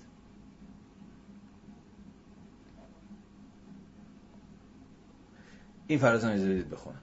یهودی بودن واقعیت جدایی ناپذیر زندگی من است. و ادامه میده چیزی وجود دارد به نام شکر حقیقی یا سپاسگزاری حقیقی برای وجود داشتن چیزها آنچنان که هستند. برای آنچه داده شده است و نه اینکه ساخته شده است. برای آنچه فوزیز است و نه نموس. این فراز یعنی چی؟ چیزی وجود دارد به نام شکر یا سپاسگزاری حقیقی. میگه سپاسگزاری حقیقی در واقع یه جور سپاسگزاری است برای وجود داشتن چیزها. خودش میگه دیگه آنچنان که به ما داده شدند نتیجه فوزیسند نتیجه طبیعتن نتیجه داده شدگی طبیعتن.